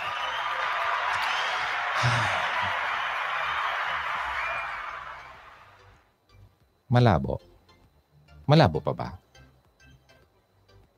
Di, di, di, di, di, di natin maintindihan. Ah, sige. Meron ako at sabihin ko ha. Ito. Para sa mga medyo nalala. At mabait. Hindi mapanibughuin. Ay naku, lalong lumalim.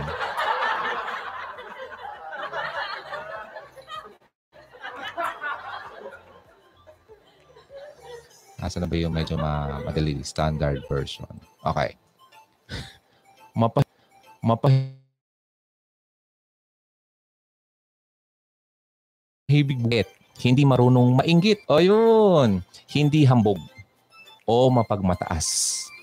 Hindi, hindi bastos ang pag-uugali. Hindi makasarili. Hindi magagalitin. O mapagtanim ng sama ng loob sa kapwa. Hindi natutuwa sa kasamaan, kundi nagagalak sa katotohanan. Matyaga. Laging nagtitiwala. Laging may pag-asa at tinitiis ang lahat. Oh, di ba? Ang ganda. Unang Korinto, labing tatlo, versikulo 4 hanggang 7. Hmm. Sana po, i-internalize natin yan. Okay? Kung ito lang sana ay masunod natin, walang pag-aaway sa mundo. Kung sana ay masunod natin, walang pag-aaway sa mundo. Okay? Walang naghihiwalay ng mga mag-asawa. Ha. Kaso nga lang, syempre, nandito tayo sa fallen world. Kaya, ang only solution lang talaga dyan at only, ano natin, parang uh, way para magawa natin yan ay kailangan natin ng tala ng tulong hindi natin kayang gawin yan mag-isa. Okay? Kailangan natin ng tulong nung nagsabi niyan. Okay? So, 1 Corinthians 13 verses 4 to 7. Maganda yan ha. Punta kayo ng mall. May nakita ko yung one time. Isang sa ano, sa bahay. So every time na papasok ka or lalabas ka or nandun ka sa sala, sa kwarto mo, lagi mo nang babasa. So kapag lagi mo nababasa, naisa sa buhay mo yan. Kapag nandyan na sa buhay mo, na-apply mo yan sa buhay mo. Di ba? Yun. Ganda. Makakahanap ka rin ng lalaki, or makaka, mahanap ka rin ng lalaki. Tama, i-correct ko lang ha. Mahanap ka rin ng lalaki ng ganun din ng paniniwala. Again ha, hindi ikaw yung maghahanap kasi he who finds a wife. He ang naghahanap finds a wife. Okay? Huwag ka maghanap. Alright, move tayo. Sophie Bravo. May mahal na siyang iba. Pero okay lang. Kahit masakit. Kasi sinabi niya yung totoo sa akin. Kaya yung hinayaan ko na lang kasi di naman natin mapipilit na magstay pa siya. Move on na lang. Thank you pa din. Ah. Sabi ni uh, Elves, three days hindi ako nagparamdam DJ Ron. I mean, three days hindi active ang social media. Uh, in four days, message ko siya, ayaw ko na. Oh, diretso block. Tindi. Ngayon may asawa na siya. Ako single pa rin. All right. Ikaw masaya. Masaya ka pa sa ginawa mo. Ang bira ka, Day. Okay, tingnan natin yung mga nakaka-relate dito. Uh, ha ha ha, parang ginawa ko rin yan. Nag-appear yung dalawang babae. Pambira kayo. Susumo, grabe. Oh, tinan mo. Alam mo bakit asawa ng lalaki? Nasaktan. Meron akong kwentong ganyan. Ayoko lang sabihin kung sino. Yung lalaki, siman. Mahal na mahal niya yung babae. Lahat ginawa niya, pinaramdam niya yung talagang pagmamahal niya. Every time na uuwi siya, may pasalubong siya. Di ba? Tapos yung babae, binrake lang siya ng walang kadaladalahan, dahilan. Di ba? Tapos ayun, nakita po nga, ah, sige, nakita ko siya umalis. Bata pa ako nun, eh, siguro makadalahan, dahilan.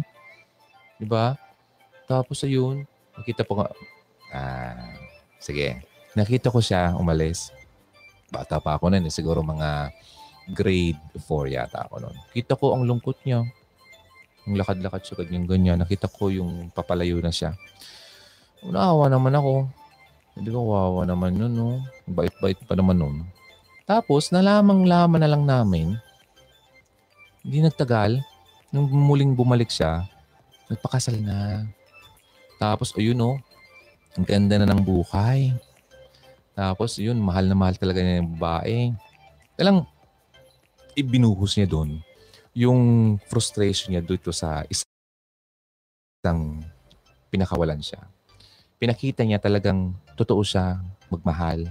Marunong siyang mag-provide. Alam mo nangyari. Yung babaeng gumawa nun sa kanya, nakahanap din naman ng asawa. Kaso nga lang, mabait naman. Ano, kumusta naman yung maliligaw mo? Mabait siya. ah, siya, siya, siya, siya. Sige na, sige na, sige na. Move on na tayo kung ano po masabi ko dito. Okay, sige na. Pero, kung sa level lang naman, malayo, malayo. Sobra. Okay, move tayo. Sabi ni Lian Jean, sabi niya, DJ Ron, I need space. Di ko kaya. Di ko na kaya ugali mo. Oh. Pero, tumagal kami almost 11 years. Ay, matindi. Baguhin ko raw ugali ko. Hindi ko alam ano pa ba mabaguhin ko. Ginawa ko naman best ko. Wow. Hindi mo siya tinanong? Dapat tinatanong mo. Ano ba ang gusto mong baguhin ko? Ano ba ang hindi mo nagugustuhan sa akin? Kasi, di ba? Dapat tinanong mo siya. Kasi ginawa mo naman din yung best mo. Pero alam mo, lalaki, pero, pero, pero nagtumagal kayo ng 11 years, no? So, ibig sabihin, yung lalaki, meron nararamdaman sa iyo. Ngayon, yun nga lang, hindi na niya kaya ang ugali mo. Possible. Alam mo, yan. Ngayon, mag-checklist ka. Ngayon, mag-checklist ka. Kapag tumama ka, check, check, check. Ah, eh, ikaw na yon.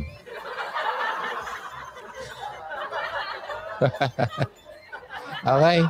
Kasi minsan, feeling natin, wala tayong mali eh. Pero kailangan nating i-analyze. Okay? So yun, manood ka nun. Thank you. Alright, move tayo. Jovelyn. Hindi daw kami magkasundo sa paniniwala at pag-uugali at bawal daw sa kanila ang magkatrabaho. Hmm, friends na lang daw kami. We, hindi daw kami kasundo sa paniniwala at pag-uwali. Ay, okay, okay, okay. O sige, meron naman talagang ganon. Naalala yung sinabi ko na do not be unequally yoked. Huwag kang makisama sa isang taong hindi naman kaparehas ng iyong paniniwala. Aha. Ah, pwedeng pumasok yun doon. Kaya, dapat parehas talaga kayo kasi biblical yon Okay? So, hayaan mo na yon Baka talaga, hindi lang talaga pumasok yung qualifications. At least, di ba, nag-offer pa siya na friends kayo. Hmm. Hindi talaga totally gone. Uh, so, hayaan mo na din. So, move on ka na lang. Okay? Huwag mo lang ipilit ng isang bagay na hindi pwede. Nancy Iranes Gregorio. Sinabi kung tama na sa paulit-ulit na panuloko niya sa akin, ano man ang responsibilidad niya sa mga anak namin ay nandito lang ako bilang magulang na lang at ang hanggang doon na lang yon. Oh, so bali nagkaroon kayo ng anak. Hmm, tapos yung responsibilidad naman niya ay inaamin naman niya. Inaako naman niya. Bilang magulang. Pero hanggang doon na lang yon at wala na kayong dalawa. Kasal kayo. Paulit-ulit na pangluloko niya sa akin. Ah, ay wait lang. Sa akin. Ah, ikaw yung ano. Okay. Ah, okay, okay, okay, okay, okay. Okay, okay. Nakuha ko yung ano mo. Andito lang ako bilang magulang. Oh, sige. So, siya na nagloko. Mahirap nga yun. Tingnan, nga, tingnan ko nga yung picture nyo. Chismoso. Joke lang. Nakita ko sa'yo, oh, magkatabi sila, oh. Sweet, sweet. Tapos nakalagay, love. Tapos yung lalaki naka-read. Yung babae naka-blue. Parang Philippine flag lang ah. Uy, bagay kayo. Pero nangyari? Hmm, cute naman ang mga anak. Ah, nalulungkot ako kapag ganyan. May anak. Naman to. Yung lalaki, yung asawa mo, kalbo, tapos manluloko. Yaman yun. Naiinis ako sa ganyan. Pero, may sasabihin ako mamaya, okay? Jovi Besa Sombolia. After all I have done to him, hehehehe, siya pa talaga po ang malakas ng loob makipaghiwalay sa akin. Sabi niya sa akin, tigilan na daw namin. Pero siya yung nag-cheat sa akin. Thanks, DJ Ron. Kasi always po ako nanood na nakikinig. Okay, at nakikinig po Good Radio. Ha? Lakas ng, ano niya, ha? sa lakas ng apog talaga nito, ha? Siya pa talaga, ha? Okay. Ah... Uh, Sige. Next tayo. Hanapin ang sarili niya, nawawala pala siya. Hanapin daw yung sarili niya. Okay. Ay di nawawala nga talaga. Kaya mo na, hanapin yung sarili niya. Kasi kung makikisama ka sa lalaking hindi nga niya makita yung sarili niya, ba't mo kasamahan yan? Di ba? Dapat yung lalaki na marunong, ay nako, siya ang leader, siya ang haligi, siya ang siya nga ang leader, siya ang magli-lead sa iyo. Hindi ikaw yung magli-lead. Baliktad yun. Hindi pwedeng ganun. Ha? Ako, bilang lalaki, ililid ka ko yung babae sa tama. Eh, ngayon, kung sarili niya hindi niya makita, eh walang kwenta yan. Okay? Yeah, next tayo. Jovi, sa amin baliktad, Tisha Ron. Sabi ko, maghiwalay na tayo. Sabi niya, oo. Yun lang ba ang sasabihin mo? Tapos, makikita ko na lang, umuwi pala at nasa labas ng pinto, natulog at naiyak pa. Animals. And ano animals? Animals. Okay, paano pa ako makikipaghiwalay niyan? Nako-consensya na ako sa pagdadrama effect niya. Ay, nako, eto na tayo. Okay, ha? Okay, wait lang. Yun lang ba sasabihin mo? Ang lakas ng loob niya, no? Excuse me. Tapos, bigla siya magdadrama sa iyo. Hindi niya pala kaya. Hindi ko lang alam kung anong naging dahilan kung bakit nasabi mo yun. Okay, huwag na kayong maglalaro-laro dyan. Maging totoo kayo sa bawat isa. Ano ba? Mahal natin. O, mahal kita. Mahal mo ako, di ba? Mahal din kita. Huwag na tayong mag-away. Huwag na tayong ano, parang mga bata. Ganun. Oh. Di naga, ano to? Hindi nagtatanim ng galit. Hindi nagtatanim ng sama ng loob. Do not keep ano uh, record of wrongs. Tanggalin na yan. Okay? Para maging love. Okay? Sige, Megan. Hi, tama po. Pagod na puso ko at isip. Move on na lang tayo parehas na masaya. Okay. Sabi ni Aisa, ayoko na tapos. Ganun lang ngayon. Bilis naman. Sabihin, babaw yun. Okay? Jinky, Sinabi sa akin, isipin ko na nag-abroad lang siya. Wow, matindi. Ganun lang yon. At balang araw, mabubuo ulit kami. Nye! Ganun ba yon? Balang araw, ibabal- babalik din siya, magaan... Ganun lang yon. At balang araw, mabubuo ulit kami. Nye! Ganun ba yon? Balang araw, ibabal- babalik din siya, mag-aantay lang daw ako. Uwe! Gusto mo yon? Ang sagot ko, wala na akong aantayin at wala ka nang papalikan. Ganon, tama yun. Pambira mga ganyan ng mga statement ng lalaki. Di pwedeng ganon. Tama yung ginawa mo, Chinky. Clap, clap, clap, clap, clap, clap. Mm-hmm. Tama yan. Huwag kang magpapa. Ay, mga babae, huwag kayong ganyan. Papahintayin kayo. Tapos, eh, ako, ewan. Nainis ako yung mga ganyan mga statement na yan. Bartolome Melanie. Okay. Wait lang. Parang nawala ako. Excuse me. Alright. Bartolome. Pasahin ko to. Pagod na ako. Pagod na ako maghintay kung kailan ka magbabago. Huwag ka nang mag-alala. Malay mo, sa paglipas ng panahon, gumaling na tong sakit na to. At maramdaman kong mahal pa rin kita. Mahal pa pala kita. Sorry pero madaling magpatawad pero mahirap ang makalimot. Yeah, totoo. Mahirap ka na makalimot. Pero kailangan mong gawin yun. Okay? Kung pagod na, tigilan na talaga yan. Okay? Kasi kung paukot, pailot, paukot, paukot, pailot, paukot-ikot lang naman kayo, paulit-ulit lang naman kayo, wala mangyayari yan. Okay? Immature pa kayo, dalawa. Okay? Kasi kung hindi kayo immature, gagawin yung paraan na para mag-workout ang samahan yung dalawa. Okay? Tess Celoria ha ha ha ha ha. Sabi niya, sabi niya, I need space at aayusin niya muna buhay niya, sarili niya. Ayun, need space lang pala ha, para malaya makipaglandi sa iba. Ah, okay, yun lang. Ang mga humihingi ng space, may something talaga yan. Okay? Kaya sabi ko sa inyo, hindi yan makakaisip kung talagang totoo yan sa'yo. Mars Riza, palayasin muna ako. Oh, palayasin o palayain? Palayasin talaga ha, para di ko na mahi- di ka na nahihirapan. Oy. Yan yung mga banat. May pakonsensya DJ Ron. Kasama kahit siya naman talaga nag-cheat. Ay, nako, totoo yan. Yung mga nag-cheat, ikaw talaga ang babalikan, ipapakonsensya niyan. Oh, di ba?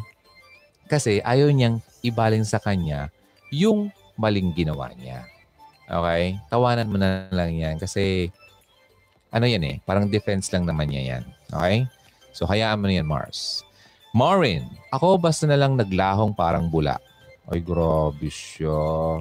Matindi naman to. Wala ka man lang paalam. Kakasakit ka naman. DMs, Midel, pagod na po ako. Ayoko ng kalokohan. Okay, pwede yun. Okay, wala DJ, sabi ni Cleofig Gagaza. Basta di na lang niya ako pinapansin bigla. Break up na ba yun? Opo. Okay? Kasi hindi ibig sabihin na kailangan nyo pang may mga ganong mga kadramahan para sabihin na break up na kayo. Okay? Kapag hindi na nagpaparamdam, tapos na yan. Okay? Hindi na nagpaparamdam eh. Ano pang dahilan? Ang taong importante sa sayo, hindi yan magugusto na wala kayong connection. Okay? Kapag wala nang pakaparamdaman, wala na yan. Okay? Okay? Sige.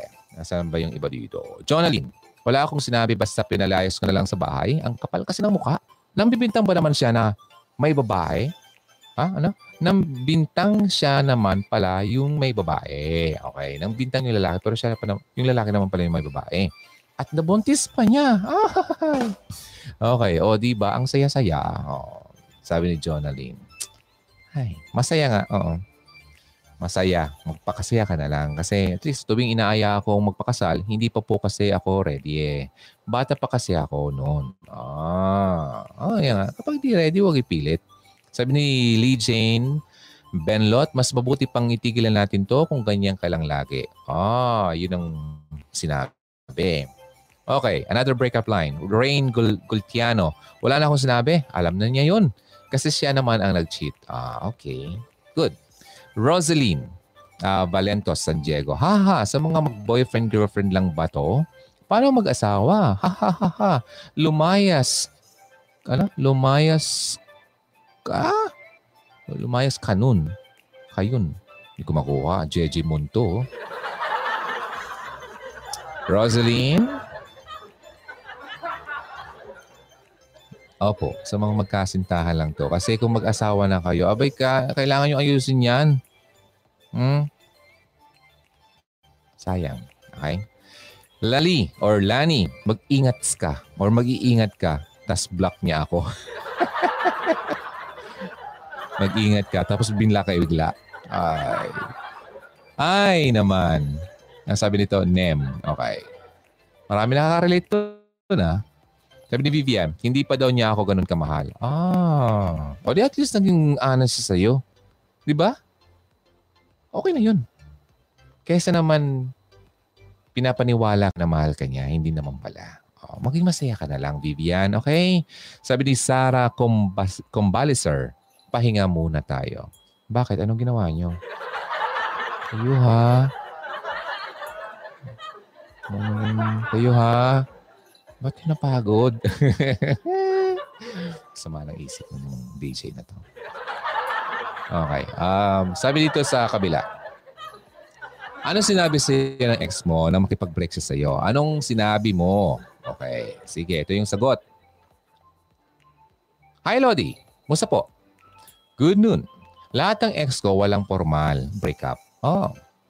Kasi, pag nakaramdam ako na binabaliwala ako, ako na mismo ang iiwas sa kanila. Ang nakatatak sa isip ko ay, binaliwala mo ako, okay fine. Kaya wala ka. Kaya nagtataka ako sa ibang girls. Halos ikaw, ikamatay uh, ng stress nila ang mga boyfriend nila. Love God, talk to God, and love yourself. Lang po talaga. Yan ang sikreto. Yan ang sikreto ko sa buhay. Kaya easy sa akin ang bumitaw sa maling tao. Klap-klap naman dyan. Totoo yan. Kung alam mo yung worth mo bilang ikaw, kung ano ang halaga mo bilang babae, na ikaw ay precious sa mata ni Lord, hindi mo ipagsisiksikan ang sarili mo sa lalaking hindi ka naman mahal. Okay? Tama yan. Kapag naisip mo na nakikita mo na yung worth mo hindi man lang napapahalagahan, ginagamit-gamit ka lang, minumura-mura ka pa, sinasaktan ka pa, abay bitaw na. Okay? Huwag nang ganun. Okay? Kasi the moment na in-slap ka ng lalaki, hindi ka mahal niyan. Kasi ang lalaki na nagmamahal sa babae, para yan nakakahawak ng mamahaling baso. Inahawakan niya ng dalawang kamay para wag mahulog at mabasag. Kasi precious.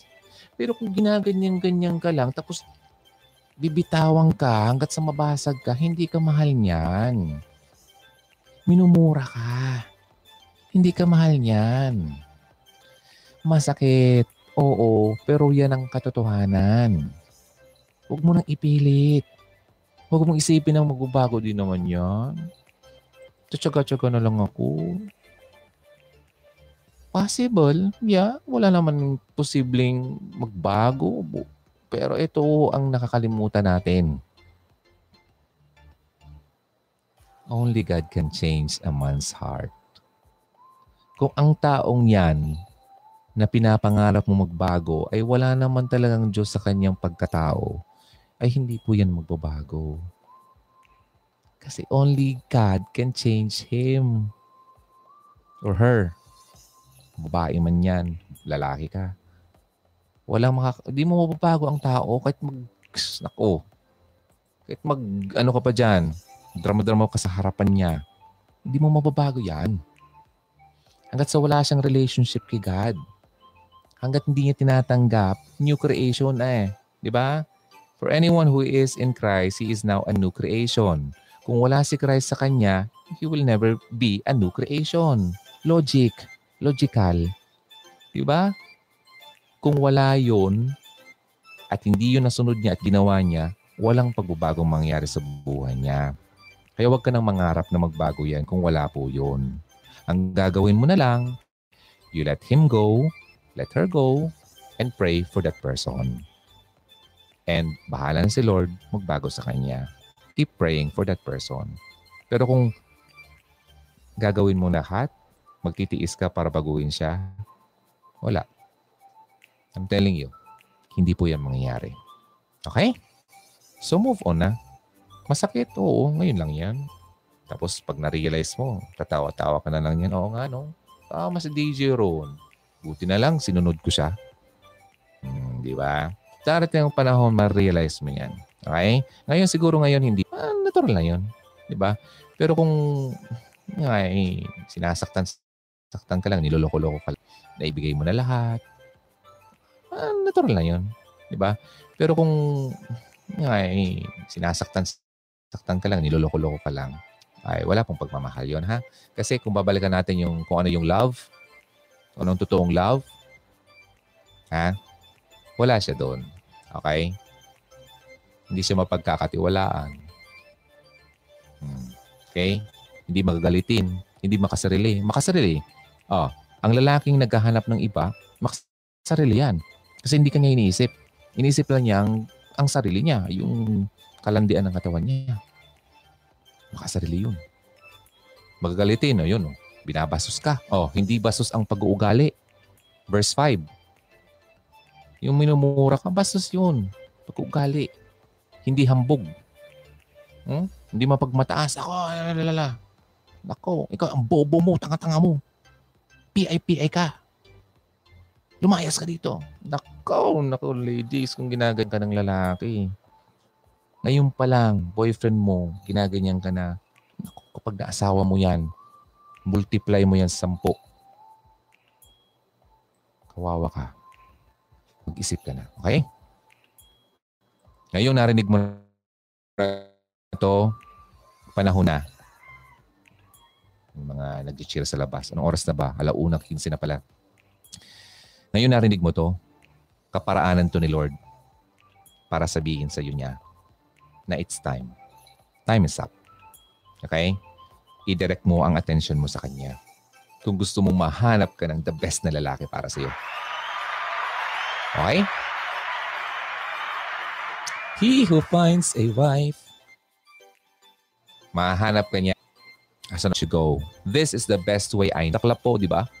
Buo ng tiwala at pagmamahal mo sa kanya pero yun lang pala. May girlfriend siya na mahal niya kaso lagi siyang lagi sila nagkakahiwalay pero bumalik pa rin siya sa akin. Or bumalik pa siya doon. Mahal daw niya talaga. Ah, okay. Ginamit ako ng panahong wala sa... Ah, yun yung sinasabi ko. Rebound. Mas mahal na talaga yon Kapag ikaw ang ginawang rebound, mas mahal niya yun. Kasi bumabalik siya doon, oh. Uh, masakit kasi ang tanga ko para din nalaman. Pero salamat pa rin sa kanya kasi naramdaman ko naman ang pagmamahal niya. Ay, naks naman. Sa maiksing panahon, ay, naks naman. Grabe. Maala. Ah. Hindi ka mahal noon. Maniwala ka, sinasabi ko. Hindi po. Okay? Kasi kung mahal ka nun, in the first place, kung mahal kang totoo, hindi siya, hindi kanya papatulan or di kanya papapasukin sa relasyon. Kasi alam niya na siya mismo ay hindi pa naman naka-move on dun sa dati niya. Una yun ha. Lalong hindi kanya mahal kasi bumabalik pa siya sa dun. Di ba? Oh, ngayon na. Sana mag na yun ha. Lalong hindi kanya mahal kasi bumabalik pa siya dun. Di ba?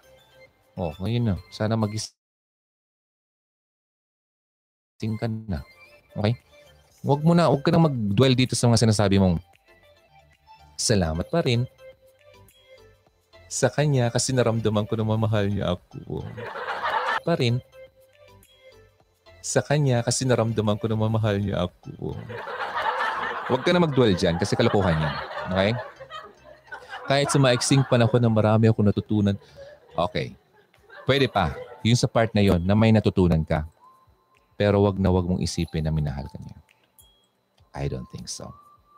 Taking risk in love is the brave thing we do kahit alam natin na masasaktan tayo. Now I know I have to love God first. O yun! Yan ang pinakamagandang sinabi mo dito sa sulat mong to.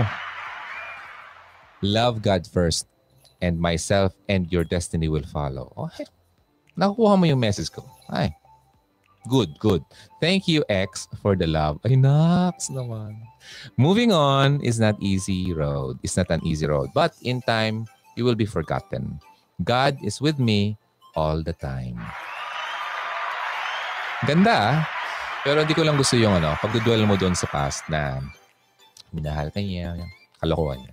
Hindi ako maniniwala doon. Okay? Ginamit ka niya, hindi minahal. Okay?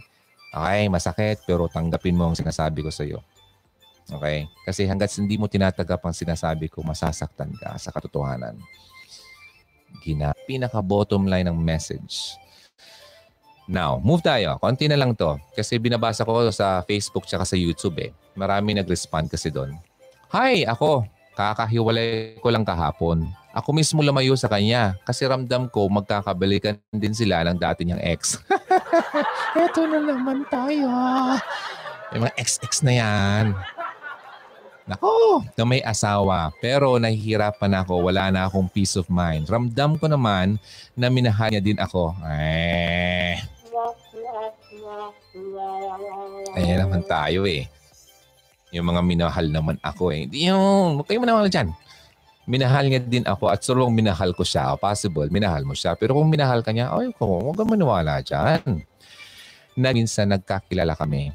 Kasi pag nawala na ang tiwala mo, mahirap nang ibalik yan. Kaya need to move on na lang kahit gaano kasakit kailangan natin. Okay. Okay ha? Huwag mong isipin na minahal ka niya tanggapin mo na ikaw ay hindi naman talaga niya minahal. Okay. Masakit. Saktan ba kita sinasabi ko? Ito kasi totoo eh. Kasi magpabalik tayo sa pinaka-basic. Hindi ka iiwan niya na di yung babalik sa ex niya kung talagang mahal ka. Okay? Wake up. Magising na tayo, okay? Gemma? Gemma. Okay, maganda pangalan niya. Next tayo, si Joy. I met someone else and she's amazing. Wait lang, nagula ako sa iyo ah. She's amazing. And pangalan mo, Joy. Okay. Ah, may quotation, di ko nabasa. Ito yung sinabi ng lalaki sa kanya. I met someone else and she's amazing than you. Go away and leave me alone. Aba, matindi. Ang gwapo. Grabe. Siya na nga ang nagloko, siya pa ang may ganang magalit. O, tama ka dyan. At ipagtabo yan ako porket pinupunuan ko yung kulang sa puso niya. Hanap ng iba dahil handa na siyang magmahal sa iba. Oh. Masakit pero makakayang mag-move on. But never regret to love that kind of person. Hmm. Nagmahal siya ng dubusan. Pero hindi naman sinuklian. Okay, less. And I think, nagawa mo yon. Hindi mo inisip ang sarili mo. Di ba? Okay na yon. Kumbaga na-bless mo na rin siya ng pagmamahal mo. Yun na lang yun uh, ang isipin mo. Huwag ka nang mag-dwell pa dyan sa nangyari sa inyo. Kasi, yun oh, ugali niya oh, magaspang. Go away, leave me alone. Oh my. Di ba? Pasok siya dito oh. Hindi yun love, iha. Okay? Matuwa ka na lang at uh, na-practice mo yung pagiging true person mo. Okay? Next. May ex ako nagparamdam this month. Sa friend ko, sabi ko, huwag mo na siyang balitaan. Ah, may point naman siya doon. Kapag hindi na pa naman dala kayo, totally kayo at kinasal, yeah, 50-50. Huwag ubos-ubos biyaya, bukas tunga nga.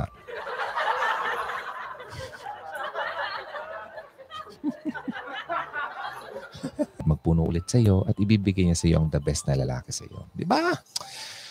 Ay, paulit-ulit na naman ang ro na to. Nakakaturete. Marami naman magagalit dito sa video na to for sure. I'm sure. Nakakaturete. Marami naman magagalit dito sa video na to for sure. I'm sure. Okay. Sophie Lee Tan. Sabi niya, I need space. Eh di niregaluhan ko ng spaceship. May funny-funny ka rin ano. Maricel Padua, sorry I need space. Sa sobra kong pagmamahal sa iyo, pati sarili ko nakalimutan ko na. Ala eh! Dapat tinanong mo, what's your name? Baka di niya masagot. Nakalimutan yung sarili niya. Kadarmahan ng mga lalaking to. I need space sa kalokohan. Huwag ka paniwala dyan. Ay, mga ganyan-ganyan mga, ay nako, space-space niya. Tapos mamaya, meron naman iba. Bella Joanna, I'm sick and tired of this relationship. Yun ang sabi niya. Gusto mo English. Ay, Amerikano. Ha? Sabi niya, eh di break na kami. Alam nga naman, ipagpilitan ko pa sarili ko, eh tanggap ko na lang. Okay. Okay lang, kahit masakit, makapag-move on naman ako. Oh, yeah, that's my girl. Good, good, good yan. Mga ganyan dapat. Nako, ladies, nako. Ay, nako. Ayusin nyo ang men- thinking nyo. Okay? Ang thinking nyo ang kailangan nyo ayusin. Kapag ayusin ng lalaki, huwag nang ipagpilitan. Huwag ka nang makipag anak ko. So, yung magdadrama ka pa at yung magmakaawa ka at ibababa mo talaga yung sarili mo para bumalik siya sa'yo. Hindi mangyayari yon Kasi alam mo kung bakit? Binaba mo na yung sarili mo eh. Ang tingin niya sa'yo, lalong mababa. Okay? Ah, di niyo alam. Di niya alam. Kaya pala. Kung gusto mong maging mataas ang kinsayo ng lalaki, respeto mong sarili mo. Okay? Ay, DJ Ron, di ko yun alam. Ay, tumatali na sila. Jessica Blando, pagod na pagod na ako. Ayoko na. Yan ang sabi niya sa akin. Not once, but twice. Kaya yung second time na napagod na siya, nilet ko ko na. Ako ang nakipag-break at wala pang isang buwan, meron na siyang iba. o, di ba? Oh, nakita niyo yung ano, yung yung pattern. Ay nako. Pag ganyan, alam, alams na yan. Alams na yan. May pattern, no? Hmm. RJJR, walang sinabi. Iniwan niya akong hang up. Lahat way back 2013, July 28. Talaga naman. Alam na alams ang date. Tapos block niya ako sa FB noong 2017. Four years after. Aha. Uh-huh. Nag ah, okay. Nung 2017, nag-message siya. Ikakasal na daw siya. Napa, napaisip ako, sino ba itong tinatawagan ko? Di rin makontak. 2018, nag-message gamit ibang account. Nakibalita sa akin, sabi, sabay-sabi na asawa niya, same age sila. 35 above. Pero ayaw, ah, pero daw wala silang anak. Sagot ko, dasal ka lang kaya mo, kaya mo yan, no regret in my past. Wait lang ha, napagod ako sa iyo. Pwede bang maglagay ng period minsan no comma? Wala talagang period oh. Saan tayo magtatapos dito, RJ? Okay, kinasal na, tapos nakikibalita-balita pa sa iyo, pero wala daw silang anak. Ano bang dahilan lang kung kikipag, uh, connect-connect pa sa iyo. Kalokohan. Para yung ex ko lang.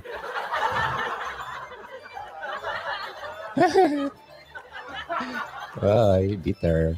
Hindi naman. Ginagawa ko lang joke-joke lang. Pero nangyari kasi, oo. Yung nag-asawa na siya tapos nakipagbali-balita pa. Pero sa tingin ko naman, ganito yan. Um, na-appreciate ko naman yon kasi um, nung nangungumusta siya, sa tingin ko naman, meron pa naman siyang somehow pinapahalagan para naman niya yung dating nagkaroon kami ng samahan. So, na-appreciate ko yun. Okay. Um, na medyo nakakalungkot nga lang sa part niya kasi ako, feeling ko, feeling ko lang, kasi ako, wala pa naman ako asawa, siya nag-asawa na. Nararamdaman ko na may something na problema sa kanila ng asawa niya, gano'n. So, nararamdaman ko na may something na problema sa kanila ng asawa niya, gano'n. So, wala naman akong magawa. Di ba? So, ang ginagawa ko na lang, well, pinagpe-pray ko na lang. Kaya may reason kung bakit nag nangumusta yan. Kasi possible may mga naalala siya, may mga somehow, a little regrets na rin. Mga ganyan. Uh, possible na hindi lang niya masabi na gusto niyang mag-apologize sa iyo, mga ganyan. Um, basahin mo na lang yung ano, just read between the lines. Di man niya sabihin, alamin mo yung reason. May reason kung bakit siya nakikipag-communicate pa sa iyo kahit na wala na kayo. Patawarin mo na lang kahit hindi man niya hinihingi sa iyo. Kasi for sure, meron siyang ganong feeling na na-realize niya, ay nagkamali ako dito.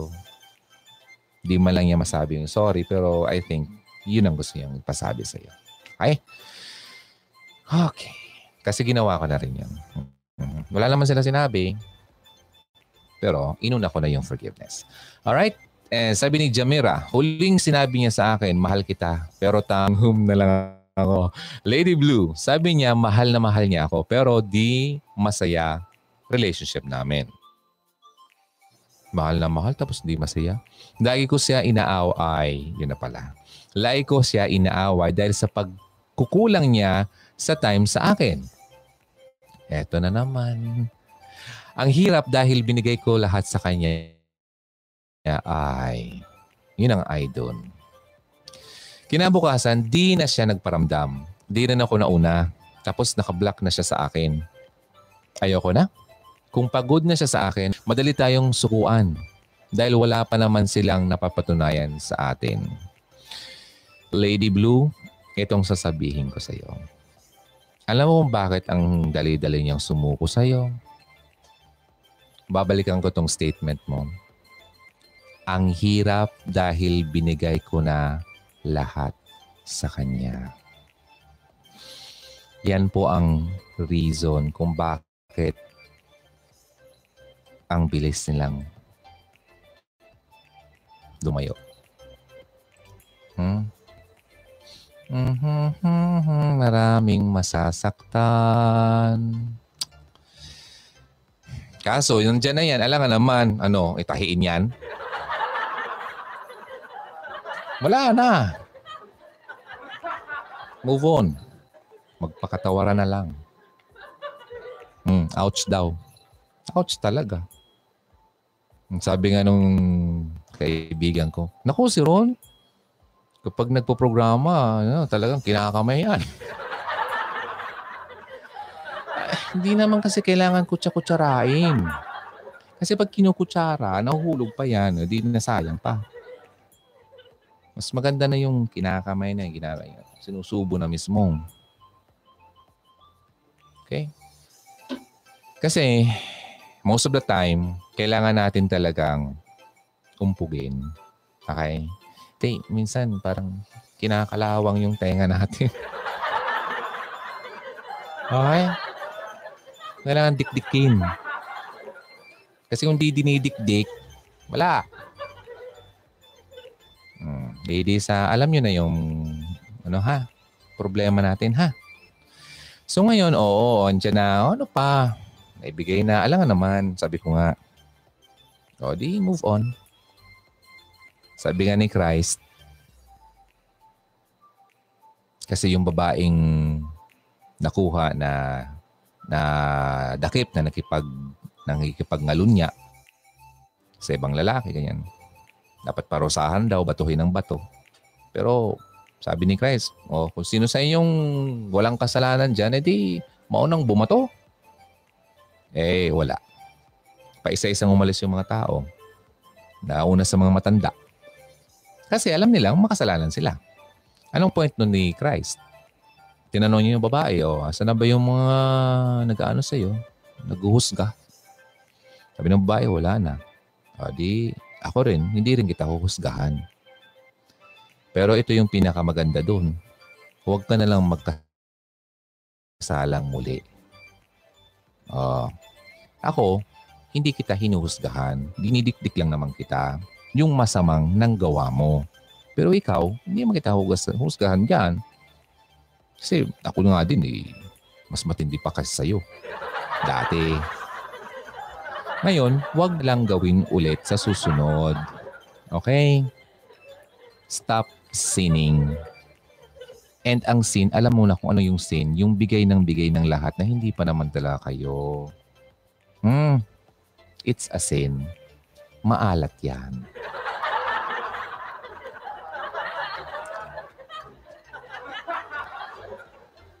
May sasabihin pa sana ako so baka... Okay? Ah, sige. Move na tayo para matapos to. Kasi yung, yung tip ko nandun sa, sa huli.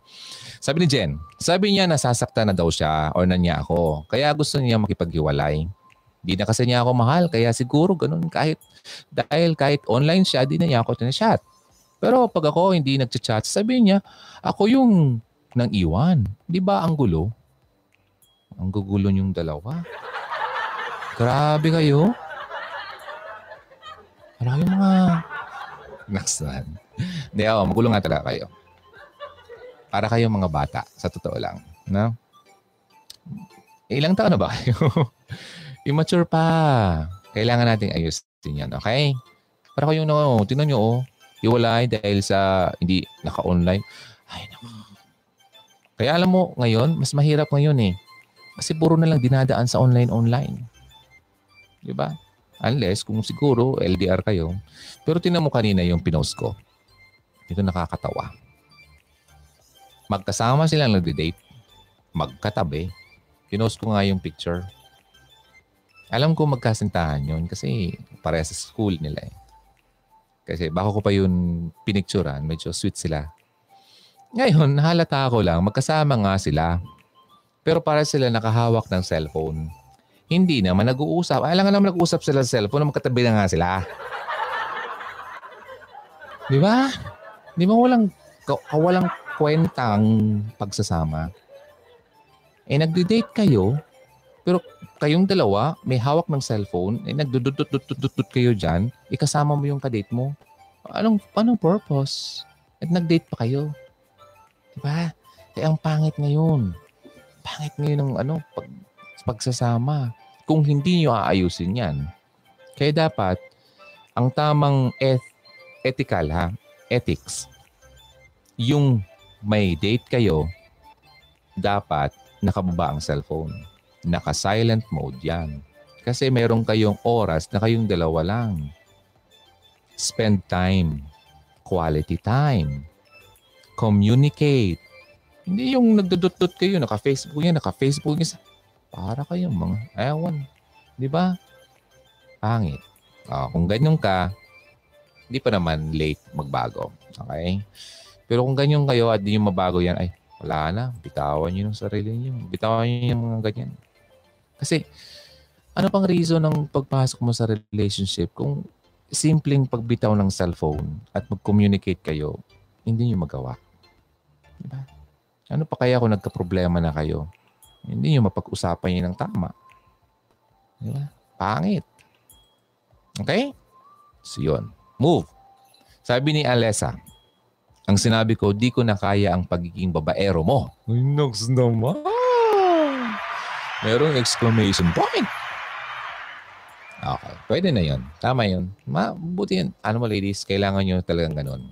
Maging strong kayo. Be a uh, quality woman kasi yan eh strong. Pero, wag mong wag mong i magkamali ka ha na porke sinabi ko strong, mawawala yung respect. Wag. Andun pa rin yung respect. But you are strong. Pinasabi mo yung nararamdaman mo. Hindi yung very weak, weak, weak, weak. Kasi talagang uumpog-umpogin ka talaga. Maabuso ka. Pero wag mong tatanggalin Although strong ka na, kasi may mga babae naman dyan eh. Porke, di ba? Tingin na sa lalaki, wala na. Porke, mas mataas ang sweldo niya. Tingin mo sa lalaki, parang wala lang. Hindi rin. Huwag ganon. Kasi, pag kayo nag-asawa, siya pa rin naman talaga ang head. Nako, may mga panawagan kasi sa mga babae ngayon Equality? Yes. Equal naman talaga. Totoo.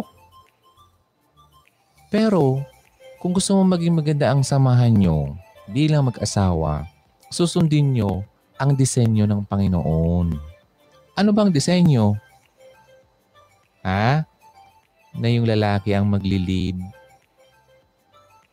Yung babae mag-submit. Ang word kasi submission sa inyo, sa mga babae, parang ang sakit sa tainga. Di ba? Bakit ka mag-submit. Eh, hindi. Kailangan gawin yun. Kasi it's a form of respect. Okay? Sabi ko sa inyo ah, kung gusto nyo mahalin ka ng lalaki, irespeto mo yung lalaki. By how? By submitting. Submission. And then, kung yung lalaki naman, pag nakikita mo naman na mali naman yung ginagawa niya, doon na papasok yung being strong. Being honest in a nice way. Again, balik tayo, correct him in private. Huwag mong ipahiya. Mag-usap kayo sa private. Paintindi mo sa kanya na ganito, I respect you as my husband, as my boyfriend. Pero kailangan nating pag-usapan to at ito ang nakikita kong medyo hindi maganda sa tamang tono ng boses. It's not what you say, it's how you say it. Kung paano ito sinasabi. Parang yung malambing, yung meron pa rin, uh, kahit negative yung words mo, yung pagkasabi mo ay maganda pa rin sa pandinig. Gets niya ako? Ganun yun. Okay? Alam mo kasi, ang nagka, kaya nagiging yung panawagan na about um, equality, equality. Wait lang ha. Nalaman mo yung time na sa Genesis, um, yung time na nagsala si Eve and uh, Adam, merong part doon na verses 17 to 19. Because you listened to your wife and ate fruit from the tree about which I commanded you, na while you will eat from it, kumbaga paghihirapan talaga niya ng lalaki. Kasi it will produce thorns and thistles and all la So bale, is to simplify na lang, kailangan pagtrabahuhan ng lalaki para makakain lang siya. Kailangan niya magpagod, magpakahirap, magpagal, para lang may makain sila. Okay? Since lalalala from dust, lalalala, okay, you will turn to the, uh, you will return to dust. So, balik tayo doon sa isa. Move tayo. Kay Eve naman, ah, move tayo. Kay Eve naman, Ha, saan na ba yun? Ah, ito na. To the woman. Okay? Ladies, makinig kayo, makinig kayo. Sabihin ko to. Alam mo kung bakit nagkakaroon ng ganyan? Yung laging gusto mo, ikaw ang laging pains in childbearing very severe. Kaya kayo mga babae, pag kayo ay nanganganak, sobrang sakit.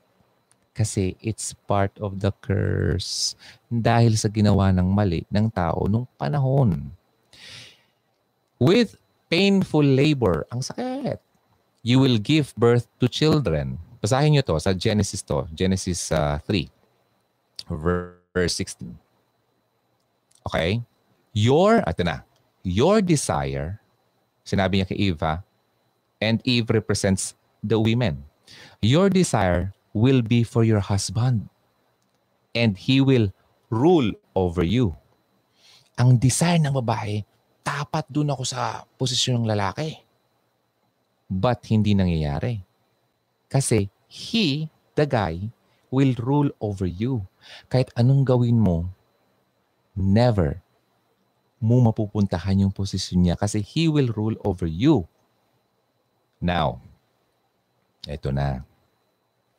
Kung bakit nagkakaroon ng ganyan na gusto namin ganyan. Ganyan, dapat ganito kami, babae, ganyan, ganyan. We live in a fallen world. Nagkakaroon tayo ng ganyang issue because nasa fallen world tayo, nagkasala tayo.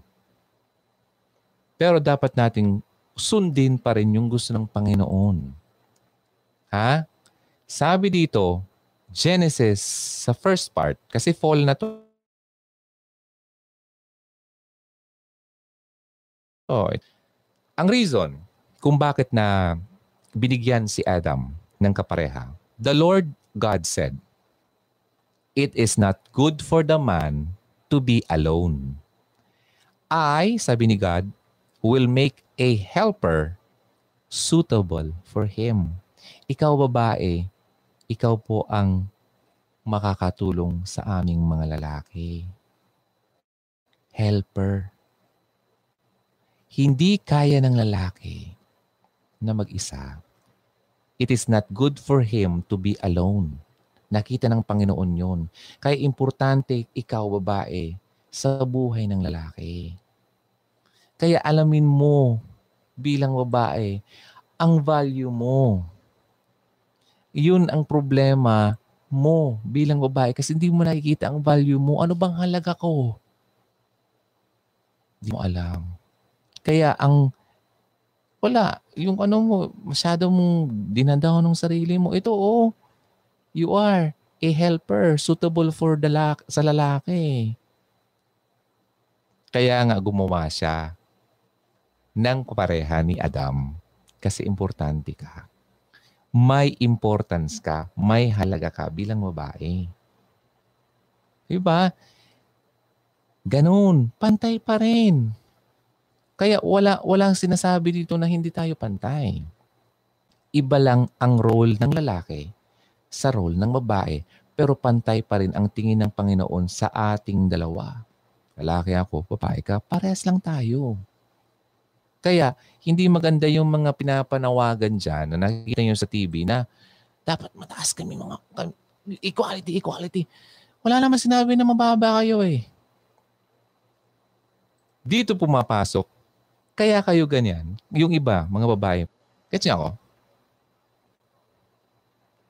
O ang labo pa rin?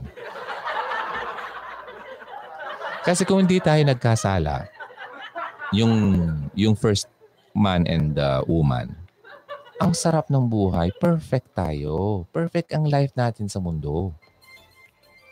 Fallen eh. Kaya nagkakaroon tayo ng mga misunderstanding, um, mga ganun, mga pag-away, paghihiwalay, mga uh, premarital sex, sin yan. Lahat ng klasing sin, nandito talaga yan sa lupa. And in fact, this body is sinful. Makasalanan tayo. Okay? Ang nature ng tao ay talagang magkakasala. Kaya huwag ka na magtaka kung bakit ka niloko, bakit ka pinagpalit, bakit ka ginamit, bakit ka ginanyan lang. Kasi sinful ang nature ng tao. Hmm. Alam niya ng Panginoon kung bakit tayo sinful. Gets kaunti. Nakaidlip akong gusto. I just watch the replay. And read mo yung ano, Genesis. Kung paano nagsimula yung tao at paano na-fall yung tao. Okay? Basta, pantay tayo. Pantay ang pagkagawa ng Panginoon sa lalaki at babae. And pwedeng ipasok lalaki at babae.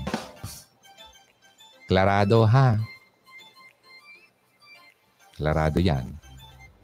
And strict ako dyan. At walang magagalit sa akin. Kasi binabasehan ko lang yung sinasabi ko dito sa nakasulat. Gets niya ako? Kasi walang kama doon eh. Man, kama, woman. Kama, wala. Period yun eh. Walang slash-slash, walang half-half-half. Okay? Yun. Baka tayo uh, maano na ito eh. Ikaw na! No! Ikaw na! okay? Gets ako? So anyway, yun na yon. Kaya, ano man ang mga nafe-feel natin, mga panawagan na yan, na gustong dapat kanya, because of the fallen world po yan. Huwag na nating i-entertain yan at huwag na nating ipasok yan sa isip natin. Kailangan natin magpasakop sa salita ng Panginoon. Kung anong gusto ng Panginoon ang disenyo sa atin, yun lang ang dapat nating gawin. Lalaki, mahalin ang babae kagaya ng pagmamahal ng Panginoon sa kanyang simbahan. Babae, mag ano, magpasakop sa iyong asawa. Okay? Oh. Sino na unang sinabihan? Di ba yung lalaki? Lalaki, mahalin ang babae. babae, magpasakop. Ah, di ba? Kung i-analyze mo yon, kung sinunod ng lalaki yung sinabi na mahalin yung babae, aba, ang gaan sa babae na magpasakop sa lalaki. Di ba? Ako nilalagay ko ang sarili ko sa inyo, sa iyo. Kung ako mahal ng lalaki, ako babae, um, it's easy for me to be submissive. Kasi mahal niya ako eh. Kaya lang ako nagiging, di ba? Parang ayaw. Kasi hindi ko na-feel yung love ng lalaki. O, di may mali yung lalaki. Now, ito pa. Kunin natin yung kabilang side. Bakit nahihirapan yung lalaki na mahalin yung babae? Kasi po, hindi rin sinusunod ng babae yung dapat niyang gawin. Submission. And submit, submitting, sabi ko, parang it's a form of respect. Ah, nakuha niyo na? Respect the guy. You submit. Hindi yan ibig sabihin na ikaw ay mababa sa kanya kasi you are submitting. Hindi. It's just the, ano, uh, ano bang tawag yan? Blueprint natin. Design.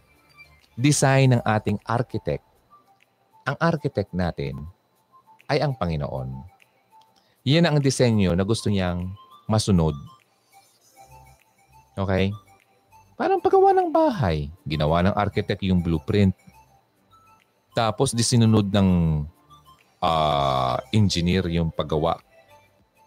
Yung disenyo. Eh di nagkamali-mali na. Diba? O hindi maganda yung tayo ng bahay. Pwedeng maguho. Ganon din sa relationship. Pwede maguho talaga yan kasi hindi yung sinunod yung disenyo na gusto ng art natin. Hmm, di ba? Kung nalilito pa po, kailangan natin ng tulong ng Holy Spirit. Kailangan nating magdasal. Lord God, kanina pang dumadaldal tong DJ na to, hindi ko makaintindihan. May talo pumapasok sa kukote ko. Ano bang pinagsasabi nito? Naiinis na ako. Dasal. Okay? Kasi hindi ko naman to pwedeng i- i-force sa'yo kung talagang hindi talaga pumapasok sa'yo ang Holy Spirit kasi ang nagbibigay sa atin ng wisdom para maintindihan natin ang isang bagay. Lalo na yung binabasa natin sa Bible. Mahirap minsan kasi hindi talaga pumapasok. Kaya kailangan natin ng tulong. Okay? Through prayer. Okay? Tingnan natin yung nandito yung isa. Mampatapos na to. Uh, sabi ni uh, G, no formal breakup basta hindi lang ako nagparamdam Parang Gerald Anderson lang ang peg. ano yan, ghosting? Ay, nako kaya. Ghosting. Alam mo ba ang ghosting? Ganito yan. Usually sa tingin ko lang ha, bilang ako. Kung ako mag-ghosting, possible hindi na ako naging masaya sa kanya kasi hindi na meet yung expectation ko nung pumasok ako sa relationship na yan. And mas, mas matindi to. Gagosting ko siya kasi hindi na nga niya na-meet yung expectation ko. Pero sa tingin ko, wala naman na wala sa akin kasi nakuha ko na yung gusto ko sa kanya. Nakuha niyo yung point ko? Kaya may mga lalaking matinding mag-ghosting. Kasi sigurado ako bilang lalaki. Maano tayo dito? Baka mag-trending ang sinasabi. Wala akong sinasabing tao. Napag-usapan lang ang ghosting. Hindi ko sinasabi kung sino to. Wala akong pinopoint na tao. General to. Kasi nilagay kong sarili ko dun sa nanggo-ghosting na lalaki. Bakit? May nang-ghosting mga babae? Meron naman siguro. Possible, yeah. Pwede. Pwede. Pero ito yung mga babaeng meron na silang nakitang mas better dun sa lalaki. Yeah. Kasi kapag ganon, di na siya nanghihinayang na i-ghost yung lalaki kasi meron na siya nakitang siguro yung mas nakita niyang mas better talaga dun sa dati na mas nagustuhan niya, mas tingin niya mahal niya, o mas makaka-provide sa kanya, mga ganun. Mga ganyang mga typical na mga dahilan. Worldly reasons. Ito, mas makakapagbigay sa akin ng magandang ganyan, mas makakatulong sa akin, pamilya ko, worldly. Okay? Pero kung ako iligay ko sa sarili ko sa lalaki, yun talaga yun. Okay? Ngayon pa. Diba? Pag naging kayo, alam mo, bihira na lang yung nakakapigil.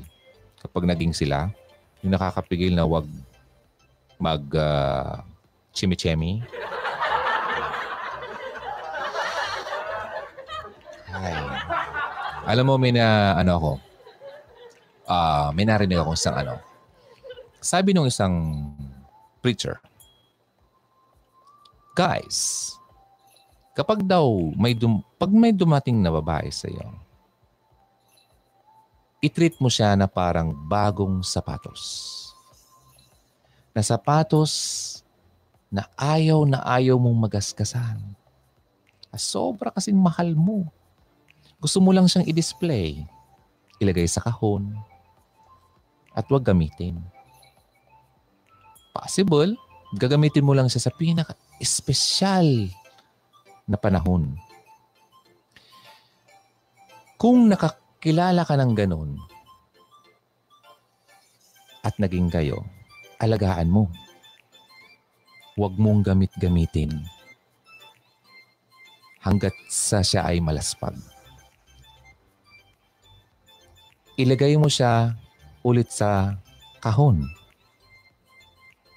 Alagaan mo. At sa kamulang gagamitin kapag talaga nasa tama ng panahon. Nakuha niyo yung kwento? Kung ako lalaki nakamit ng babae na talagang sa tingin ko mahal ko, ito ay aalagaan ko, igagalang ko, poprotektahan ko mula sa ibang tao at lalo na sa aking sarili. Kasi alam ko ang weakness ko. Lalaki, lalo na, mas madaling makaramdam ng pangati ng kilikili.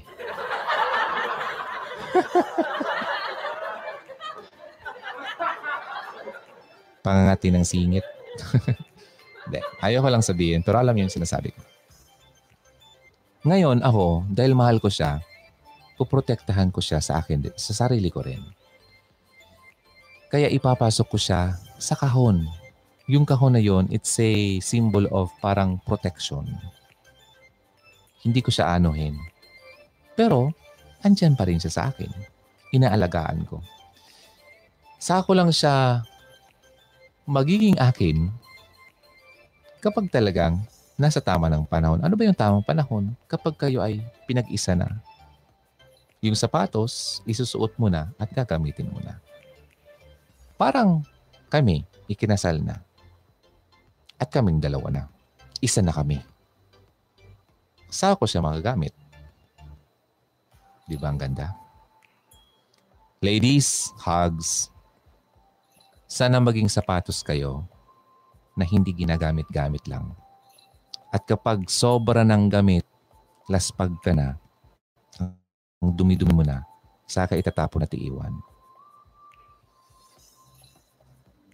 Sana huwag kang maging ganun. Pagdasal mo ang lalaking aalagaan ka at poprotektahan ka mula sa ibang tao at lalo na sa kanyang sarili. Pambihira na lang ang lalaking ganun. Pero hindi ko sinasabi na wala na kami. Ay, wala na sila.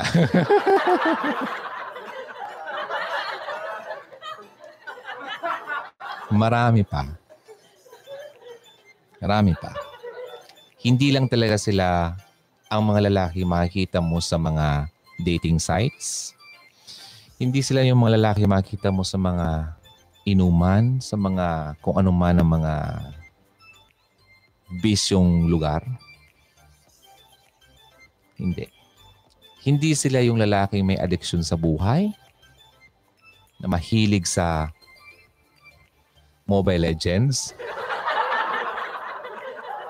Addiction yun eh. Hindi sila mahilig uminom. Dahil ang mahilig sa uminom, prone yan sa temptation. Prone yan sa kung ano-anong iniisip. Makita lang nakainom na, ah, tayo. Pare, sino yung pare? Ganda naman yung pare. Gets mo? Kakita ng legs. Pare, sino yung pangalan niya, pare? Pakilala mo naman sa akin yan. Ah. Ay, mahirap ba? Mahirap pa talaga. Ladies, huwag kayong maghulog sa mukha lang. Huwag kayong magpadala sa kabait-baitan. Madali lang maging mabait. Lalo kung may gusto sa iyong makuha. Oo. Huwag kayong magmadali. Kaya ano eh, alam mo yung laki, pag nakita yung babae na mahal na mahal siya, madali siyang nakita nung lalaki talaga na type na lang ng babae ito. Ah. Talagang papahulugin ka niyan. Hayaan mo yung lalaki na paghirapan ka. Hayaan mo yung lalaki na magtiis. Kasi kung talagang gusto ka niyan at mahal ka niyan, magtitiis yan. Maghihintay yan. Sa tamang panahon. Huwag mong isipin na baka mawala siya. Baka wala ka ng ibang mahanap. Huwag mong isipin yun. Na baka wala ng ibang dumating. Hindi totoo yun. Okay? Ha? Ako, ang prayer ko sa iyo, makahanap ka ng lalaking ganun, nabibili ng sapatos, pero isusuot niya sa tamang panahon. Itatago niya aalagaan. Umiiyak na siya.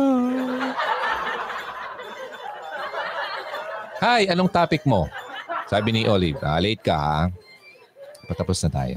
Ang topic natin, yung mga breakup lines. Tapos, ito na yung tips ko. Okay? Dalian lang to. Ay, meron pa pala ditong konti. Konti na lang.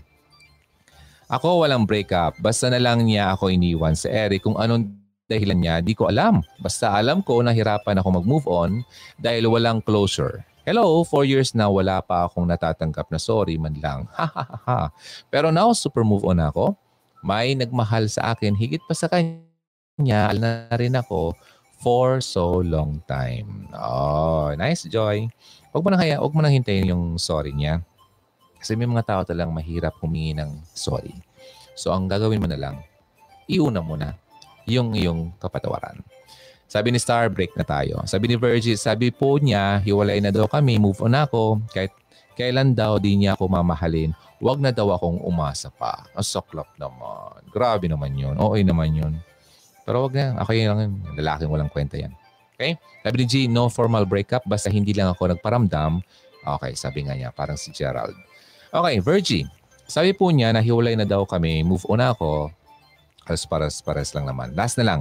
Sabi ni Arian, pasensya ka na. Yun ang huling salita niya. Tapos ngayon, DJ Ron, namatay yung babae niya. Ayun, gusto naman makipagbalikan. namatay talaga? Eh, grabe. Huwag ka na makipagbalikan doon. Kasi, mukha yatang... Ala, baka ikaw naman yung...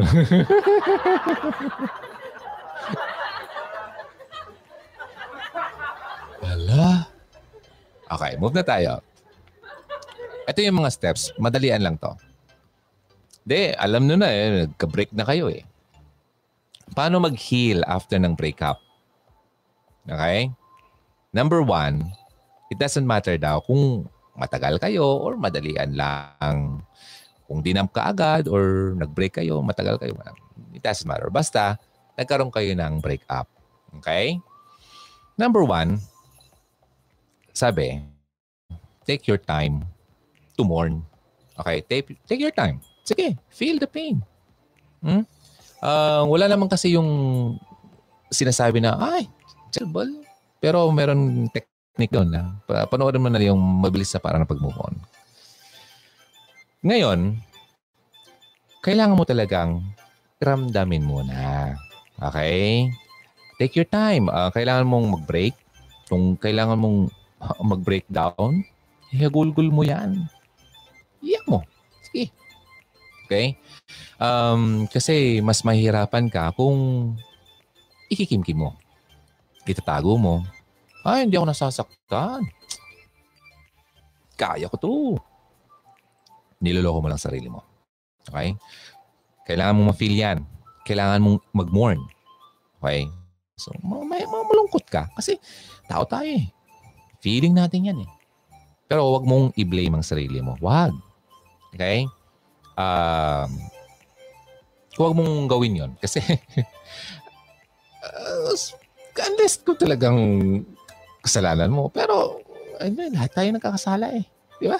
So talagang ganoon na yun. Di ba? Nagkasala ka, then ikaw yung humingi ng paumanhin.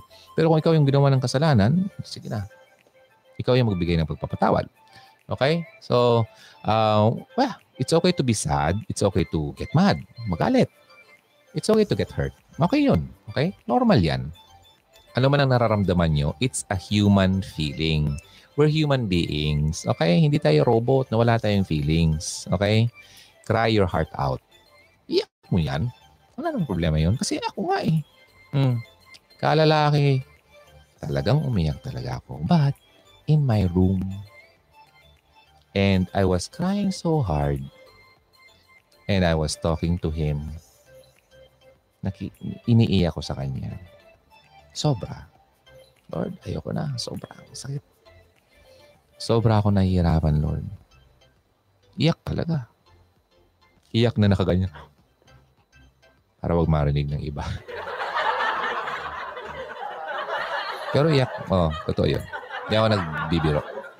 So, iyak mo yon it's okay. Okay? Just feel it. Ramdamin mo lang. Kasi iba-iba naman yung coping uh, mechanism ng tao eh. Meron naman dyan na uh, nakaka-recover agad. Meron naman dyan na hindi. Okay? Nakaka-recover yung iba ng sarili nilang pamamaraan. May iba dyan na kailangan ng tulong ng iba, iiyak ka kasi uh, kailangan mo ng tulong, kasi nag-grieve ka, nagmumorn ka, mahina ako, hindi ko kaya, ganyan. Huwag mong isipin yun. Totoo, natural naman kasi talaga yun. Okay? So, take your time as long as you need. Okay? As long as you need. Ibig sabihin, hanggat sa kailangan mo. Okay? Hanggat sa ikaw ay nag improve na. Ang goal dito ay ikaw ay mag-improve at ikaw ay makamove on. Okay? But it takes time. Okay. Alright, so yun ang number one. Take your time. Number two, accept mo. Kasi sabi ko nga, kung hindi mo i-accept, hindi ka talaga makaka-move on. Accept. Mahirap man itong i-accept ang mga bagay-bagay, pero kailangan mong gawin. Okay? Kung ikaw ang uh, nakipag-break, okay? Huwag mo nang pag-isipan ulit yung decision mo. Ay, baka, baka magpakamatay siya. Wag na. Naka- naka-decide ka na eh. Tapos na yun. Okay? Kasi, uulit na naman kayo. Ulit na naman kayo dun sa babalik-balikan mo na yung mga good times. So, wala. Ano, babalikan mo na naman. Take two na naman. Action. Cry. Wag na, tapos na yun. Okay? Now, kung ikaw naman yung dinam, ikaw yung iniwan, huwag mo nang gawin na makipagbalikan pa. Huwag na. Sabi ko nga kanina eh, hindi yan makakaisip kung talang mahal ka, na idam ka niya. Kung talang mahal ka niya. So, kapag dinam ka niya, then huwag mo nang Huwag ka nang gumawa ka ng paraan para magmakaawa, makipagbalikan. Balikan mo lang ako. Mawawala ang respeto mo sa sarili mo kapag ginawa mo yan. Okay? ibalik mo ang sarili mo. Okay? Isipin mo na lang yung mga bagay na maganda. Okay? Ano ba yung magandang naidulot nito sa iyo? Possible, ikaw ay mas naging matalino, naging uh, ano yun, mataas na yung yung uh, standard or ikaw ay naging mature. Ayun, 'di ba? Positive 'yun. Yun na lang tignan mo. Okay? Huwag ka nang magstay pa dun sa mga negative. Okay? Kasi wala. Hindi ka makamove on yan. Make peace with yourself. Okay? And with sa kanya. Tapos na. Tapos na yun eh. Make, eh, mag-effort ka na mag-move forward sa direksyon na ikabubuti mo. Okay?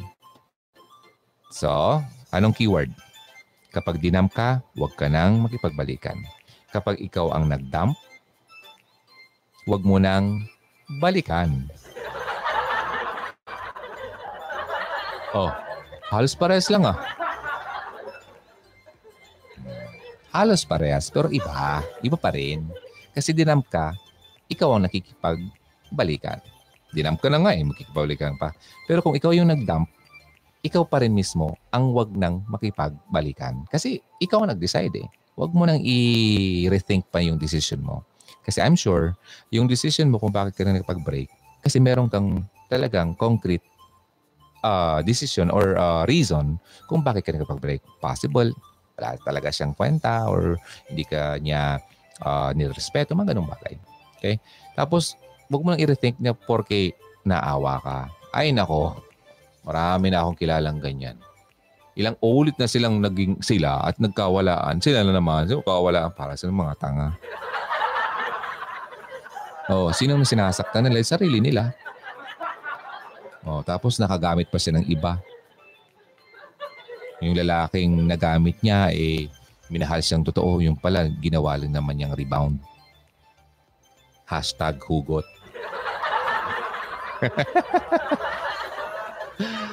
Ay, nako. Nakarelate si DJ. Okay, number three.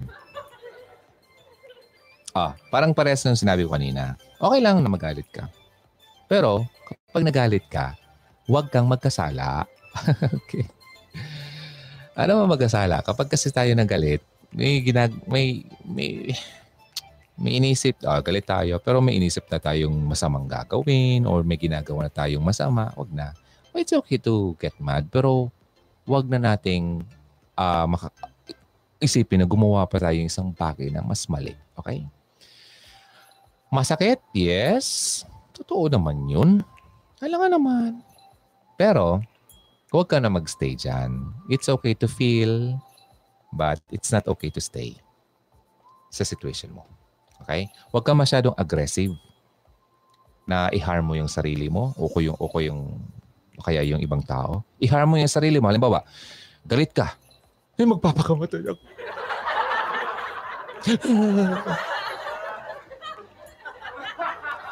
Sinong sinasaktan mo? Di sarili mo. Hindi mo malang iniisip yung magulang mo na masasaktan mo sa gagawin mo. Ano, magbibigti ka. Dahil dyan sa walang kwenta mong ex. Kalokohan. Kaya din, huwag ka rin mag-isip na makaharm sa ibang tao. Sa sobrang galit mo, baka gusto mo pang katayin yung ex mo. Ay, di ba? Oh, it's okay to get mad, pero huwag kang magkasala. Okay? Yun lang yun. Number four. Okay lang yun. Vent out. Mo, punta ka sa kaibigan mo, vent out mo sa isang tao na mapagkakatiwalaan mo. Kasi kung gusto mo nga move on, isurround mo ang sarili mo ng mga taong, mga positive na tao na makakatulong sa iyo, makapagpaligaya sa iyo, malift up ikaw, maka-add ng value sa buhay mo kasi feeling mo na wala na yung value mo kasi iniwan ka. Okay? dapat paligiran mo ang sarili mo ng mga taong ganon. Possible, yung mga friends mo talagang totoo. Okay? Huwag kang pumunta sa mga taong hindi mo naman talaga totoong mapagkakatiwalaan kasi chismis lang ang patutunguhan niyan. Okay? So yun. Alam ba ang happiness, happiness daw ay contagious. Okay? Halimbawa, yung nakapaligid sa iyo ay mga happy, pati ikaw ay magiging happy na rin. Okay? So it's okay to talk about your feelings sa ibang tao. Speak mo yung nararamdaman mo. Kasi po noon, noong ako ay uh, sobra talagang nasaktan, uh, dalawa sa kaibigan ko ang kinausap ko. Silang dalawa nakikinig lang. Ako naman yung, kasi ganito yan. Kapag may isang tao na uh, humingi sa iyo ng uh, tulong or nag-vent out siya ng kanyang uh, sakit nararamdaman, ang gagawin mo lang ay makinig. Oh. Kailangan lang niya ng taong makikinig sa kanya. Gets mo na ako? Saka lang magsalita kung siya ay magtanong sa iyo, ano ba ang gagawin ko? Doon ka papasok. Okay? Pero ang sasabihin mo, hindi gagawin mo. Bilang ikaw ang sasabihin mo ganito, ikaw, ano ba sa tingin mong makakabuti sa iyo? Siya pa rin ang magde-decide ng gagawin niya. Nakuha niya ko, hindi manggagaling sa iyo bilang kaibigan na hinihinga ng ano ng tanong ng isang kaibigan mong may problema. Hindi magagaling sa iyo ang sagot. Ibabalik mo sa kanya. Ikaw ba, sa tingin mo, ano ang makakabuti sa iyo? Kasi alam mo bakit? Kasi kung siya galing sa kanya ang sagot, ano man ang mangyari dyan, hindi mapupunta ang sisi sa'yo. Kasi halimbawa man, sinabi mo, alam mo ganito, tinanong ka, anong gagawin ko? Tapos sinabi mo, oo, iwalayan mo na lang yan. Adi, sige, sinunod ka. Tapos, hindi naging maganda yung outcome. Eh di sinisi ka. Ikaw kasi, sabi mo sa akin dati, iwalayan ko na lang. eh di ba? Mas maganda yung ibabalik mo sa kanya ikaw, ano ba sa tingin mo makakabuti sa iyo? Tapos sabi niya, hiwalayan ko na lang kaya siya. Sabi mo, o di ikaw. Kung yan makakabuti sa iyo, gawin mo yan. O di, di nag-workout. O di wala siyang sisisihin kundi sarili niya. o di ba? Ah, ganun yon. Pero ang pinaka-importante doon, nakinig ka sa pag-vent out niya. Kasi kailangan niya ng taong makikinig sa kanya. Okay? Okay. Okay lang naman yung mag-advise ka. Pero pag nagka-counseling kasi, hindi ganun yon. Ang counseling, iba sa giving advice. Counsel, pinapakita mo lang sa kanya yung black and white. Goodness at saka yung bad side. Itong gagawin mo, itong mangyayari sa'yo. Itong gagawin mo, itong magkayari. So, siya ang bahala pa rin mag-decide para sa sarili niyang problema. Okay? Ayun. Oh, malapit na tayo matapos yung mga matutulog dyan. Konti na lang to. Number five, kung gusto mo na mag-move on, isulat mo. Okay? Sulat mo kung mahilig ka magsulat. At least na, na i-write out mo yung, yung ano man nararamdaman mong galit. Kung gusto mong murahin siya, doon na lang sulat. PIPI ka! PIPI ka!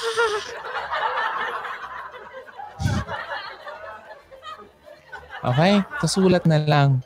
Tapos yung sadness mo, yung, yung love mo sa kanya, tapos yung mga ganyan-ganyan, sa sulat na lang. Write it out. Then after that, kapag, kasi kapag nalalabas natin sa sulat, at least na, na, nailalabas natin.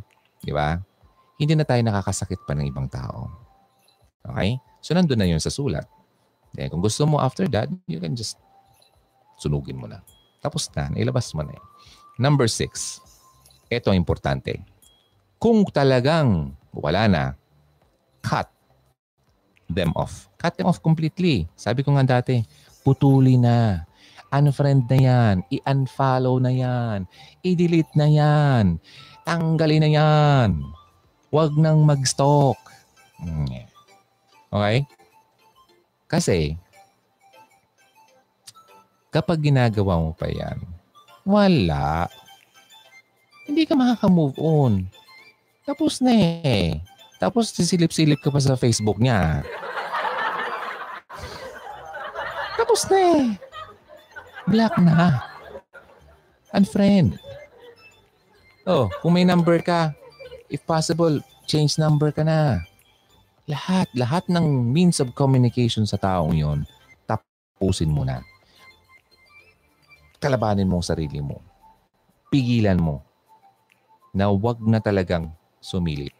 Kasi ikaw lang naman magpapahirap ng sarili mo. Okay? Now,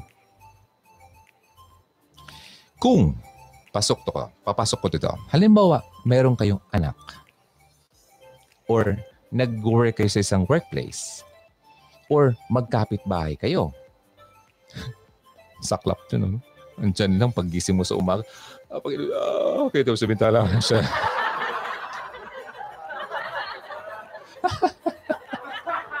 Everyday nakikita mo yung mukha niya. Ang bintana. Ganito na lang gawin mo dyan. I-limit mo na lang yung encounter mo sa taong yon to the minimum, okay? To its minimum. Uh, kasi kailangan nyo magkita kasi may anak, di ba? Uh, workplace, uh, magkikita kayo pero huwag na kayong magsabay pa sa mga kung ano-ano pa man ang mga sama-samahan. Ba? Kasi alam mo, huwag mong isipin na ikaw ay mag-resign. Nako, mas importante ang trabaho kaysa sa boyfriend.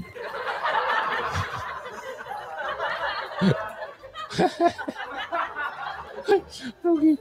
Magkano na ako? Mag-resign ako kasi katrabaho ko yung boyfriend ko, yung ex ko. Nakaw! Ang hirap paghanap ng boyfriend. Nako ka. Mas madaling maghanap ng ano, uh, ng uh, boyfriend kaysa sa, sa trabaho. Uy, totoo yan. Ay, ako, sinasabihan ko kayo. Ang daming unemployed ngayon. Pero maraming mga may sota. di ba? Oh, logic yan. Hindi ako nagbibiro. Kaya kung katrabaho mo, wag kang magtang umalis sa trabaho mo. Okay? Be professional. Okay? Maging professional ka. Next tayo. Number seven. Ah, ito. Sinabi to sa akin noon eh. Wait lang. Sabi, kung gusto mo daw makamove on, focus ka daw. Turn off ka sa kanya. Yung, ang baduy na naman ito. yung mga, ang pangit naman ng buhok lagi madumi yung kuko. Ah, ganyan. Mga mga ganyan, yung mga, yung mga negative.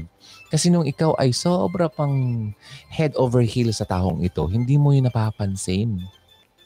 Ah? Ini-ignore mo yung mga bagay na yun kasi ikaw ay love na love na love mo talaga siya. Pero deep, deep down, nakikita mo, napapansin mo, pero hindi mo na nga lang pinapansin. Okay? Ngayon, balik rin mo na. For you to feel better, Okay? And para makata- makatulong na rin sa'yo, focus on the negative. Ay, sa tingin ko, talagang hindi naman talaga siyang the best para sa akin. Kasi hindi kami magiging okay talaga pag kami kami ka-asawa. Kasi ganito, ganito, ganito. Ah, di ba? So makakatulong yan. Number seven. Number eight. Parehas ito nung ano, numbers number 6. Kasi number 6, di ba, i-cut off mo na siya completely, un- unfriend, block, gano'n. Number 8, ito naman, i-get rid mo na yung mga bagay na nakakaparimind pa sa iyo. Ah, ano ba yon? Yung mga binigay sa yung love songs, di ba? Yung, yung mga gift na nakakaparimind pa sa iyo. Yung mga pictures yung dalawa na masyadong cheesy, at kung ano-ano pa. Okay? Remove them. Yung mga songs, tanggalin mo sa playlist mo, sa Spotify. Huwag mo lang pakinggan yan. Kasi kung nakaka, ano pa yan, nakakadagdag pa yan ng pain mo. Okay? Probably someday, matutuwa ka na lang at matatawa ka na lang pag mapakinggan mo yan. But not now. Okay? Okay? Siguro, darating ang panahon, magiging okay na rin yung song na yun sa'yo. But now, kung affected ka pa rin, tanggalin mo na yan. Okay? Huwag mong paulit-ulit na pahirapan ang sarili mo. Parang tignan mo yung mga pictures nyo. Ah, kaya alam mo, wag na wag. Kung kayo ay magkasintahan pa lang, wag na wag na maglagay ng picture sa Facebook nyong dalawa. Alam mo bakit? Ang hirap i-delete.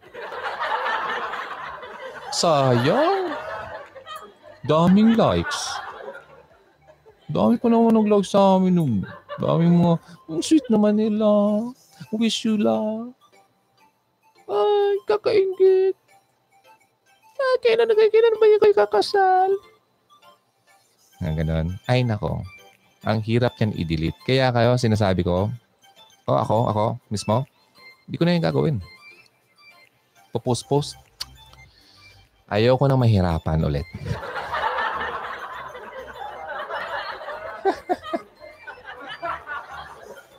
Kaya ako, pinagtatanggal ko yun, pero mahirap din kaya. Oo. Oh, totoo. Kaya wag na, ah. Ganito na lang. Possible siguro, kung talagang hindi mapigilan, gumawa ka ng account na para lang sa inyong dalawa. Na anytime naman na hindi talaga kayo maging kayo, meron ka talagang pinaka-primary account na pwede mong balikan in the future. Okay? Pero wag kang gumamit ng maraming accounts habang kayo kasi pag sisimulan niya ng away. Kasi ang point ko doon, kung talagang di mo pigilan sarili mo, at least madali lang i-delete. Isang account ang i-delete mo, delete profile. Di ba? Ganun yun. Catch niyo na ako. Sundin nyo na yan. Kasi ang hirap talaga. I'm telling you. Now, number nine.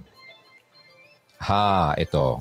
Kumain ka ng sapat kasi ang iba dyan, porke nagkahiwalayan na, hindi na kumakain. Parang mo pa, nag-diet dyan. Emotionally drained ka na, tapos yung katawan mo pa ay pagkakait mo pa ng mga masustansyang pagkain. Di ba? I-indulge mong sarili mo sa mga pagkain masasarap. Okay? Na makakabuti sa katawan mo. Kasi kung ikaw naman ay nagkasakit, wala ka na ng boyfriend, may sakit ka pa. Ang sakap. Walang bibisita sa iyo sa hospital. Kasi wala na yung love na love mong boyfriend na yan. Hmm, okay? Kaya huwag ka. Alagaan mong sarili mo. Kumain ng mabuti. Okay? And, uh, oo, yung stress, andyan yan. Pero, kung ang emotion mo affected, pero yung katawan mo ay malakas, may energy ka, mataas ang iyong immune system, malalayo ka sa distress or sakit. Health is wealth. Okay. Tandaan mo yan. And uh, anything na hindi healthy sa katawan, tanggalin mo na yan. Kagaya ng ex mo. Unhealthy. Kasi lagi kayo nag-aaway. Lagi na lang kayo nagsiselo-selusan. Lagi na lang kayo mga ganyan-ganyan. Unhealthy. Kaya kailangan mo tanggalin. Now, palitan mo ng healthy uh, ano, options sa buhay mo. Okay? Yun, number ano size? Eh, paano kanyan gaganda ulit? Di ba? Kasi pumangit ka eh. ang pangit! Okay, ang pangit-pangit. Okay. Hindi. Totoo naman, feeling natin pangit tayo kasi iniwan tayo, pinagpalit tayo. Tapos, di ka na makaayos-ayos, di ka na makasuklay. Or di ka na nga makaligo. Kahit paligo. Yeah, grabe. Babae, hindi naliligo. No. Ako pa naman.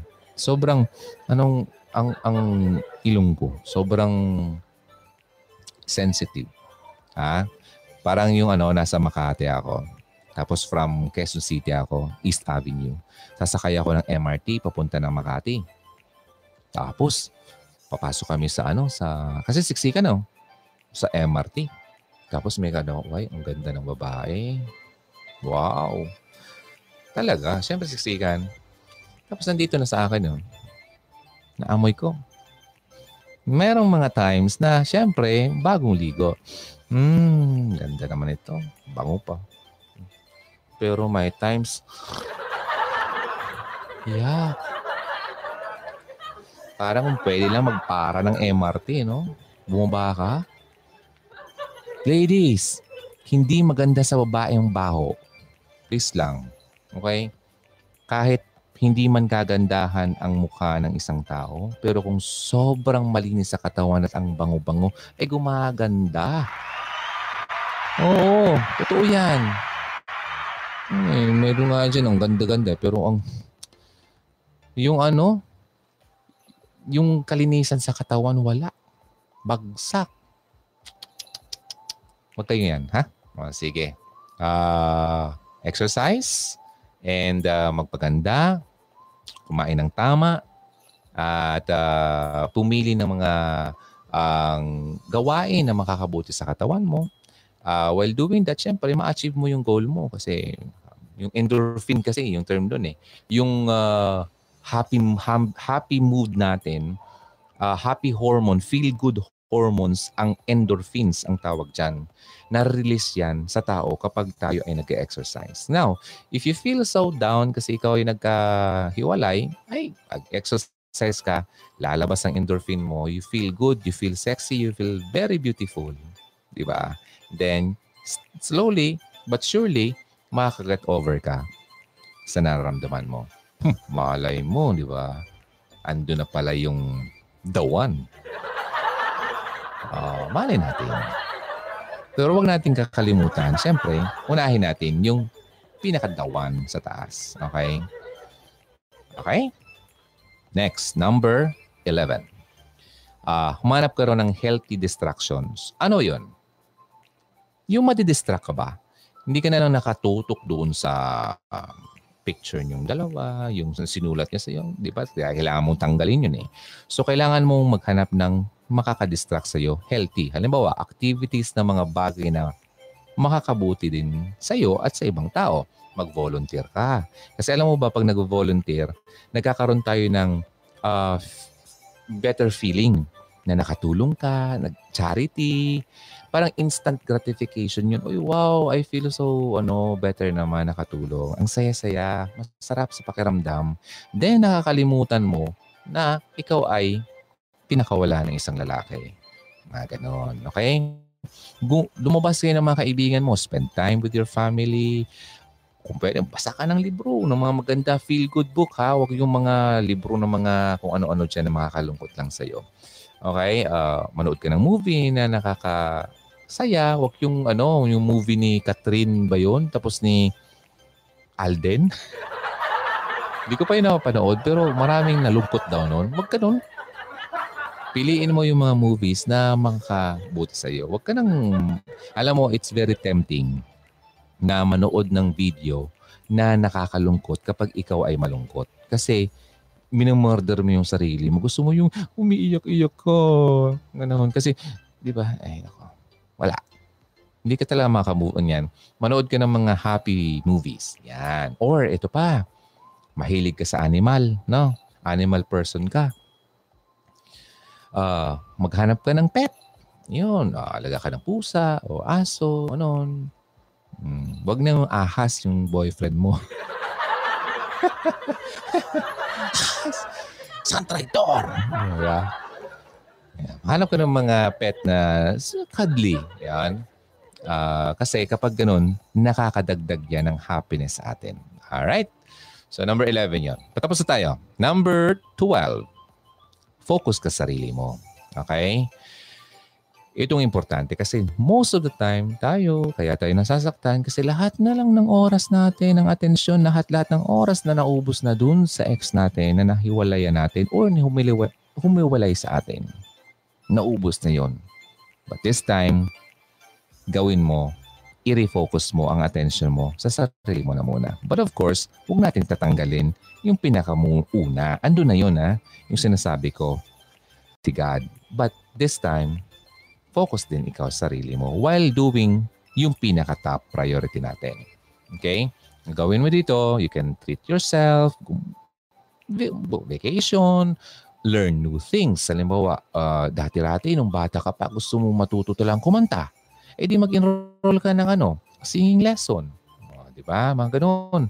Gusto mong tumugtog na gitara. Dati hindi gusto mo matuto niyan, di wala ka lang oras. Kasi lagi kang nakatutok dun sa wala mong kwentang boyfriend. Wala ka ng oras na magsariling ano, me time.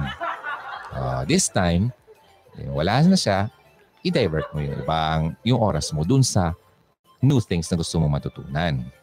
Kasi sa pamaraan na to, magiging better ka as a person and you will be stronger na din. Ah, ma-recollect mo yung sarili mo, yung mga thoughts mo sa buhay mo. Ay, oh, ano, ito yung gusto ko dati, hindi ko nagagawa dahil nga doon sa dati kong, imagine, 11 years kami. Sabi nung kanina sa kanina, 11 years sila tapos nagkawalaan lang. Nako, grabe yon matindi. Ngayon, then, uh, i-organize mong sarili mo. Okay? Uh, mag-pay attention ka sa, yun, health mo, yung itsura mo. Okay? Siyempre, yung adventure mo may gusto kang gawin, ganyan. Then relationship mo sa, siyempre, family mo, friends mo, and just enjoy being you. Ikaw. Okay? It's okay to love yourself. But may mali kasi dito. It's not okay to just love yourself without first loving. Kasi God first tayo lagi. God first. Kasi kung love yourself, love yourself, wala. Kasi papasok na naman tayo dito, oh, yung sinasabi ko kanina sa 1 Corinthians, hindi makasarili. Hindi yun love. It's not true love to love you, yourself alone. You're being selfish. Pangit yun. Kaya huwag kang maniwala, hey, love yourself, love yourself. No, it's okay to love yourself. But, huwag mong kakalimutan, secondary lang yan. Attention natin lagi siya. If you put God first, you will never be last. Okay? Kapag inuna mo siya, hindi ka mahuhuli. Yan ang lagi mong isipin. At hindi niya hayaan ikaw ay mahuli. At ikaw ay maiwan na lang. Okay? Ayun. Then, um, yeah, get up, dress up, show up, and never give up. Yun ang sinabi doon. Okay? Naalala ko. Dress up, dress up, show up, and never give up. Okay. So, wag kang sumuko. And lastly, ito na yon before we end this. Forgive. Walang makakaset sa atin emotionally and mentally kung hindi tayo magpapatawad. Okay? Importante ang magpatawad ng taong nakasakit sa atin. And uh, importante din na patawaran natin ang ating sarili. Kasi iniisip natin, tayo nagkasala, kaya hindi tayo makamove on. And inisip din natin, siya yung may kasalanan. Kaya galit ka pa rin, hindi ka makamove on. Andyan pa rin yung pain kasi meron ka pang hatred. Hindi ka makamove on. Once na ginawa mo yan, nag-move on ka, nilet go mo yan, I'm telling you, ang sarap ng pakiramdam. Try it, okay? Have faith. And ano, isipin mo lagi, ang mga bagay, eh may dahilan yan kung bakit yan nangyari. Okay? Hindi naman yung mangyayari sa ikakasama mo. Kasi si God, nakikita niya yung future natin eh. Uh, kung hinayaan niya na magstay ka dyan sa relationship na yan, at nakita niya doon na masama pala yung papupuntahan mo, eh hindi ka niya mahal. Since sobrang mahal ka ni Lord,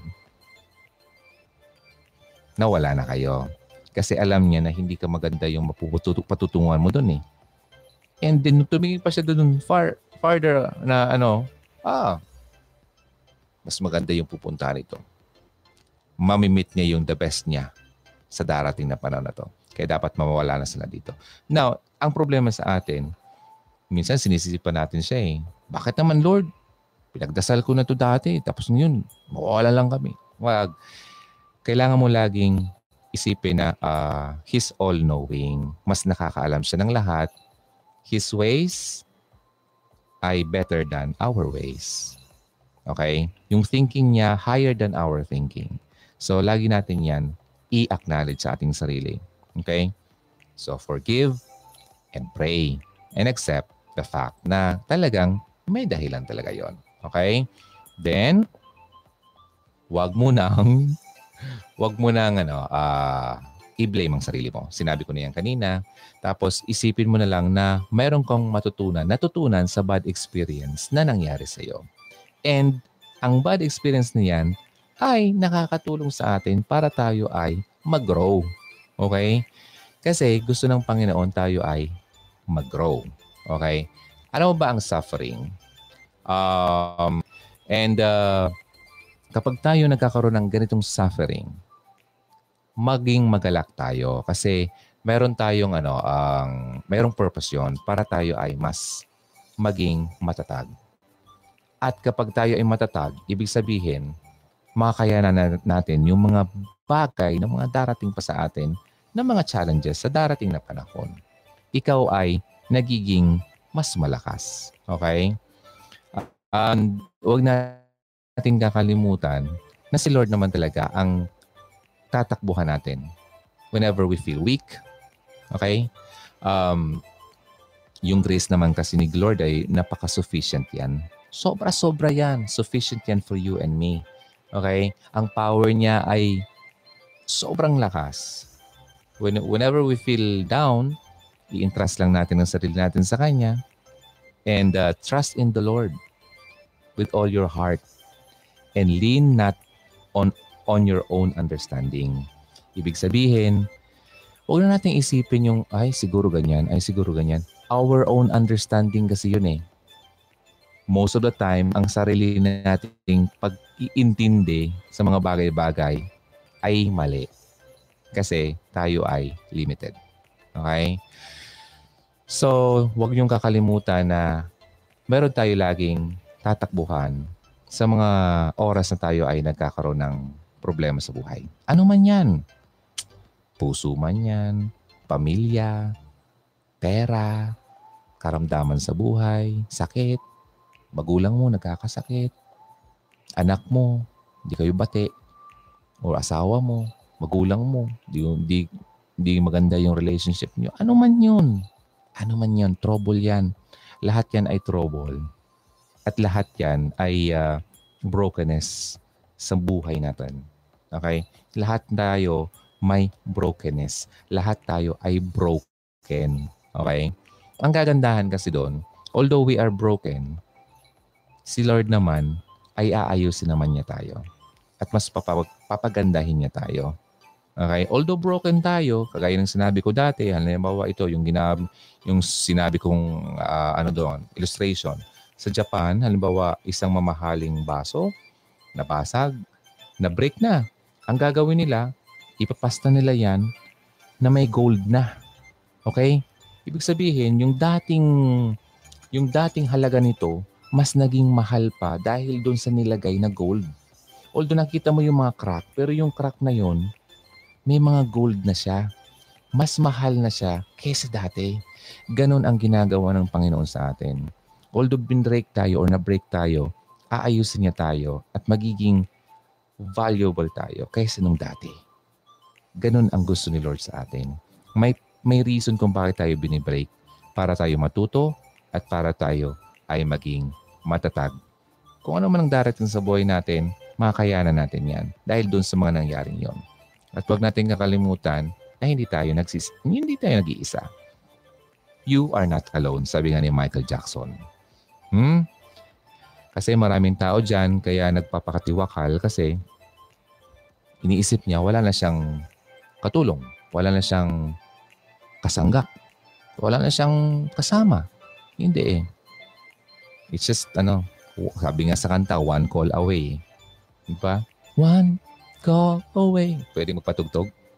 Di ba?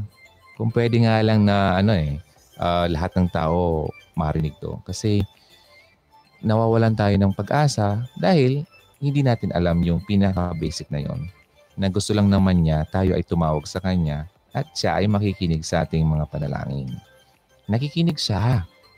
Tiwala ka lang. Kaya natin yan. Okay? So, yun ha. Huwag mo nang isipin ang mga bagay-bagay na nakakasakit sa iyo. Tama.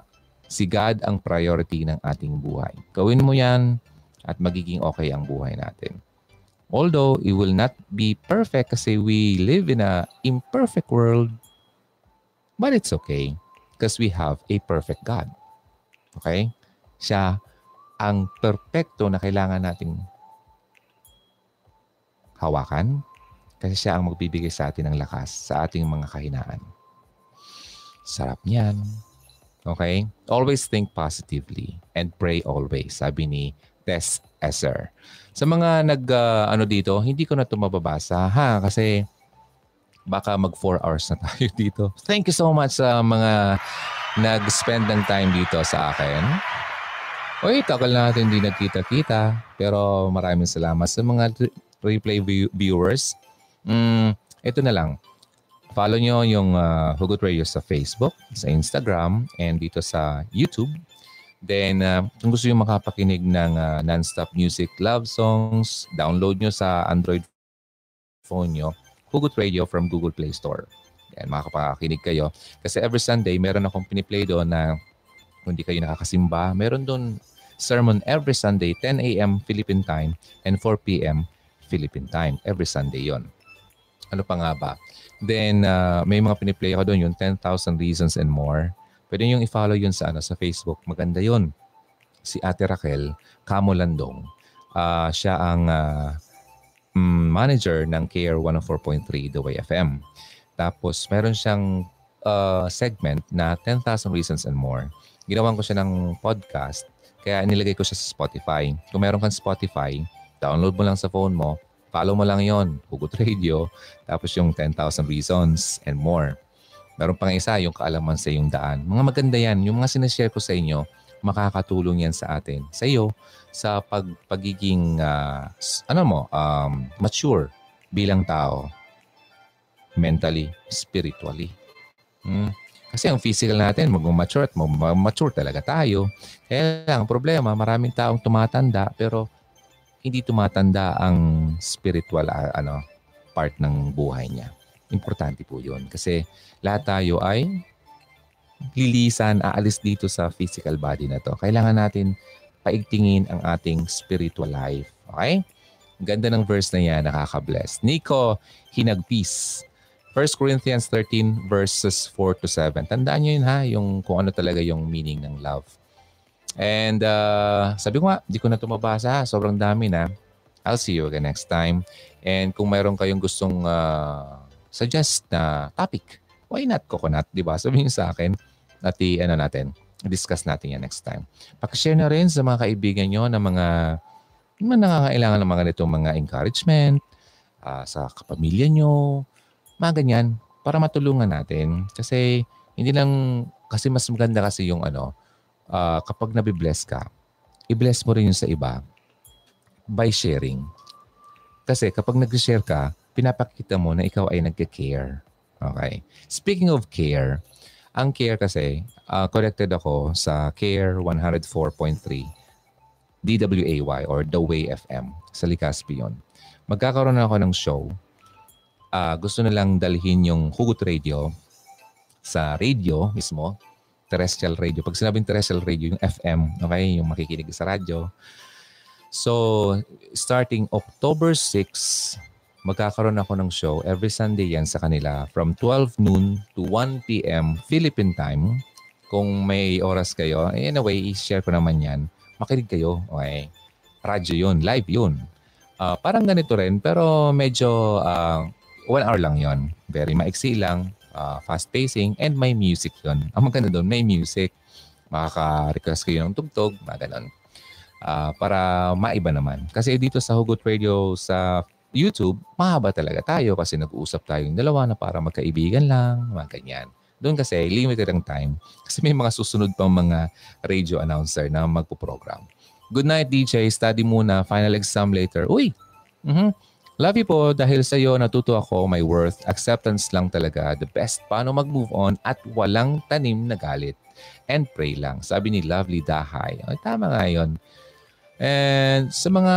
Wait, oh, hindi ko mabasa yung iba dito ha. Exotic Worm, thank you. Si Mikaela Ella, si Nico Hinagpi, si Kalesa Sorpetes, uh, May Zinya, at yung iba hindi ko na nabasa kasi natapos na.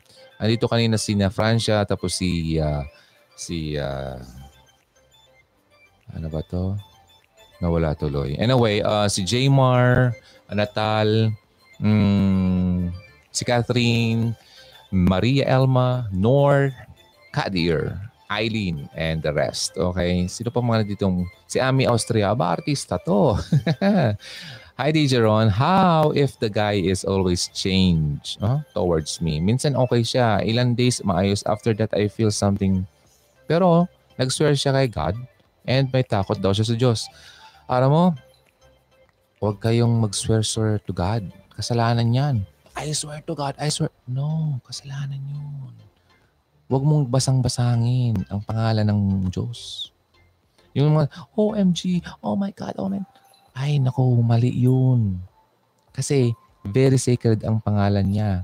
Huwag natin gamit-gamitin sa mga bagay-bagay na hindi naman dapat. Uh, sira yan sa pangalan niya. Okay? Tsaka don't swear. I swear to God, I swear. Mali yun. Okay? Kasi tingnan mo, oh, paswer-swer siya tapos hindi naman pala totoo. E di ginamit po pa yung pangalan ng Panginoon. Hmm. Pananagutan natin yan. Pag tayo namatay yan. Nakalista yan. oh, anyway, uh, Yen Valdez, pa-shoutout naman po sa Habibi ko, mahal na mahal kita. Dance Valdez, watching from Doha. Uh, si Francia, babalikan ko kailan malamig na. Ha ha ha, too late. Oh, tama nga naman. Maria Caserial, sayang patapos na. Oo nga, pero you can just watch a replay then just push na lang yung forward, forward, forward. Okay, ghosting yan. Lovely die. Sabi ko sa kanya, okay na, tama na. Oo, mahal kita, pero kailangan kong pakawalan ka. Bago kita sinagot, sinabi ko sa iyo, ayaw ko ng laro-laro lang. Sayang sa oras at panahon na wala naman patutunguhan. Ah, may point naman siya. Okay, tama nga naman yan. And uh, Sammy Ches Vlogs. Hi sa lahat, padikit po. padikit ah. Paano na lang po mag-ewan ng bakas? Ay, nako. I don't entertain ano uh, sub for sub. Alam mo ang sub for sub? Subscribe and subscribe. He wants me to subscribe sa kanya at siya naman ay mag-subscribe sa akin. Wala naman kaso sana sa akin. Kaso nga lang, it's not the right way to grow your YouTube channel. Makinig ka sa akin. Hindi naman sa pagmamayabang. Meron na tayong almost mm, ano, ano ba? 93,000 subscribers at never ko ginawa yan na makipag-subscribe, subscribe, subscribe ko sa kabila at siya naman mag-subscribe sa akin, galit si YouTube dyan. Kasi nakikita ni YouTube na ganun din naman ang gusto mo lang mangyari. At di naman sila nanonood ng video mo. O ayun, eh di pwede silang i-shutdown ni YouTube. Kaya hindi ko yan ine-entertain. So, Zamikes Vlogs, wag mong gawin yan kung gusto mong maging maganda ang takbo ng YouTube channel mo. Hmm? Maniwala ka sa akin. Tip yan sa akin. Uh, hindi naman ako sa nagmamayabang pero wala talaga akong ginawang ganyan. Okay? Gumawa ka ng magandang content, magandang video na maka na mapapakinabangan ng tao at sila mismo ang magpo-promote sa iyo at sila mismo ang mag-subscribe sa iyo. Hmm. Hanggat sa dumamit, dumamit, dumami. Ako wala akong ginagawa ng ganyan. Okay? So, Mikael, usong-uso ang blocking mode. blocking talaga. Jane Agbayani, paano DJ Ron pag 4 months na walang communication tapos biglang nagparamdam siya? Tapos inadmit naman niya na yung kasalanan niya. Sabi niya, mahal pa rin niya ako. Alam kong naniniwala pa. Ay, huwag ka na maniwala dyan. Sabi ko nga sa iyo, walang communication, 4 months, tapos bigla siyang dumating. Alam mo ang nangyari dyan, ganito yan. Yung panahon na walang communication ng apat na buwan, meron siyang iba. At hindi naging matagumpay yung kanyang relationship doon. Tapos naisipan, wala nang ibang makilingan kundi ikaw na naman. Ay, tapos tanggapin mo. Uulitin na naman niya yan. Maniwala ka sa akin. Okay, Jane Agbayani, huwag ka na dyan. Lovely Dahay. Good night, DJ. Okay, study na muna siya. Hello sa inyo, si uh, Rita Barsubia. Mangyan sa Kuwait. Hi, host. Shout out po. Hi, oh, na-shout out na kita. Mm, Florcel Alquilante, hello. Uh, pa-shout out. Si Mirna Bakul, oh, sorry, Bakungalio. Hi, nawala yung message mo. Sheila Caretas. Sheila, hi, hello. Okay. Yung iba, di ko na mabasa ha. Rita, pabisita po. O, oh, yun, isa din to. Pabisita sa bahay. Iwan lang po kayo ng bakas para mabalikan ko. Mga ganyan, mga sub-for-sub yan. Kayo yan. Okay? Walang mangyayari sa inyo. Kasi ang iba, alam mo, gusto mag-YouTube. Gusto, akala kasi nila, sobrang dali mag-YouTube. Hindi po madali kasi pinag-iisipan yan. Kailangan quality ang content mo. May natututunan yung tao. Hindi yung ganyan, no? Mag-isip ka. Okay? Kung gusto mo maging maganda ang YouTube channel mo, pag-isipan mo, ano ba, sino ba ang gusto mong i-target? Sino ba ang gusto mong i-serve na tao? Then, gawa ka ng mga videos tungkol dyan Then saka na lang sila darating sa iyo. Okay? Makidiscover at madidiscover ka rin for sure. Okay? Rosalind Ignario, yung ex ko DJ, nag-message sa mga friend ko, nagpapahanap ng work dahil hirap makahanap ng work. Sabi ng mga friends ko na karma siya sa akin. Hmm, karma. Don't believe sa karma. Hindi yan uh, uh, biblical teaching ang mga karma-karma. Okay? Um, lahat ng bagay nangyari. Okay? May dahilan yan. Hindi ibig sabihin na may masama din mangyari sa iyo dahil may ginawa kang masama. Uh, well, kasi fallen world, okay? May may mangyari at mangyari masama talaga sa atin. Kaya lang, yun nga, nangyayari yan sa atin dahil wala tayong protection. And yung protection na yun, yung relationship natin sa taas. At siya yung nagbibigay ng protection sa atin. Okay? At hindi inaayaan ng Panginoon na ikaw ay mapasama. Yan ang tatandaan mo. Kaya wag na wag mong kisisihin ng Panginoon at uh, sasabihin na siya ang gumawa ng kasalanan. Ay, I mean, uh, kasamaan sa iyo. Hindi yan yung gagawin. Okay? Alright. Although may instance sa Bible na hinayaan niya yung demonyo na i-test si Job. Pero sabi ni God, huwag mo siyang patayin. Di ba? Iti-testing lang. Oh, so anything na nangyayari sa atin sa buhay natin, treat that as a test. Okay? At tinitignan ng Panginoon kung hanggang kailan or hanggang saan ang paniniwala mo sa Kanya. Okay? Kasi si Job, tinanggal sa kanya lahat-lahat-lahat. Bago, bago yun tinanggal, nandun sa kanya lahat ng uh, ari-arian, blessing. Pero yung pinatest siya ng Panginoon sa demonyo at uh, pinahirapan siya, doon pa rin niya napatunayan sa Panginoon na siya ay talagang ano pa rin yung paniniwala niya. Kahit ano man ang mangyari sa kanya, sabi nga niya, mawala na sa akin lahat. Pumunta ako dito sa lupa ng hubad, babalik ako sa kanya ng hubad. Ibig sabihin, in-acknowledge niya na lahat na, na, na meron siya ay hindi galing sa kanya, kundi galing sa Panginoon. Doon nakita ng Panginoon yung talagang totoong paniniwala niya sa kanya. Anong ginawa ng Panginoon after the test? binalik sa kanya yung nawala sa kanya, makailang ulit pa. Di ba? Sobrang dami pa yung binalik sa kanya. So ganun yun. Kung sa tingin mo may nawala sa iyo ngayon, huwag mong isipin ikaw ay pinaparusahan. Ikaw lang ay pinapatatag. Okay? Ayan, so hello po, host. Hi, host. Mangyan sa Kuwait. True. Pa-shoutout po sa lahat. Okay. Si uh, Mirna, si Marimar TV. Ito na naman yung mga padikit-dikit na yan, no? Um, hi Dijeron watching from Jeddah. I like your advice pero tigas ko talaga. Di pa rin sumusunod. Nini mo Moanya, sumunod ka na. Okay? Pray. Hmm. Hindi naman kita pwedeng pilitin. So all, all I can say is mag-pray ka. Bahala si Lord. Okay? Tutulungan ka naman yan. Nancy, eh, very happy, happy, happy daw siya to be here. Si Milagros Clemenia. First time manood. Uy, Milagros Clemena. Thank you so much.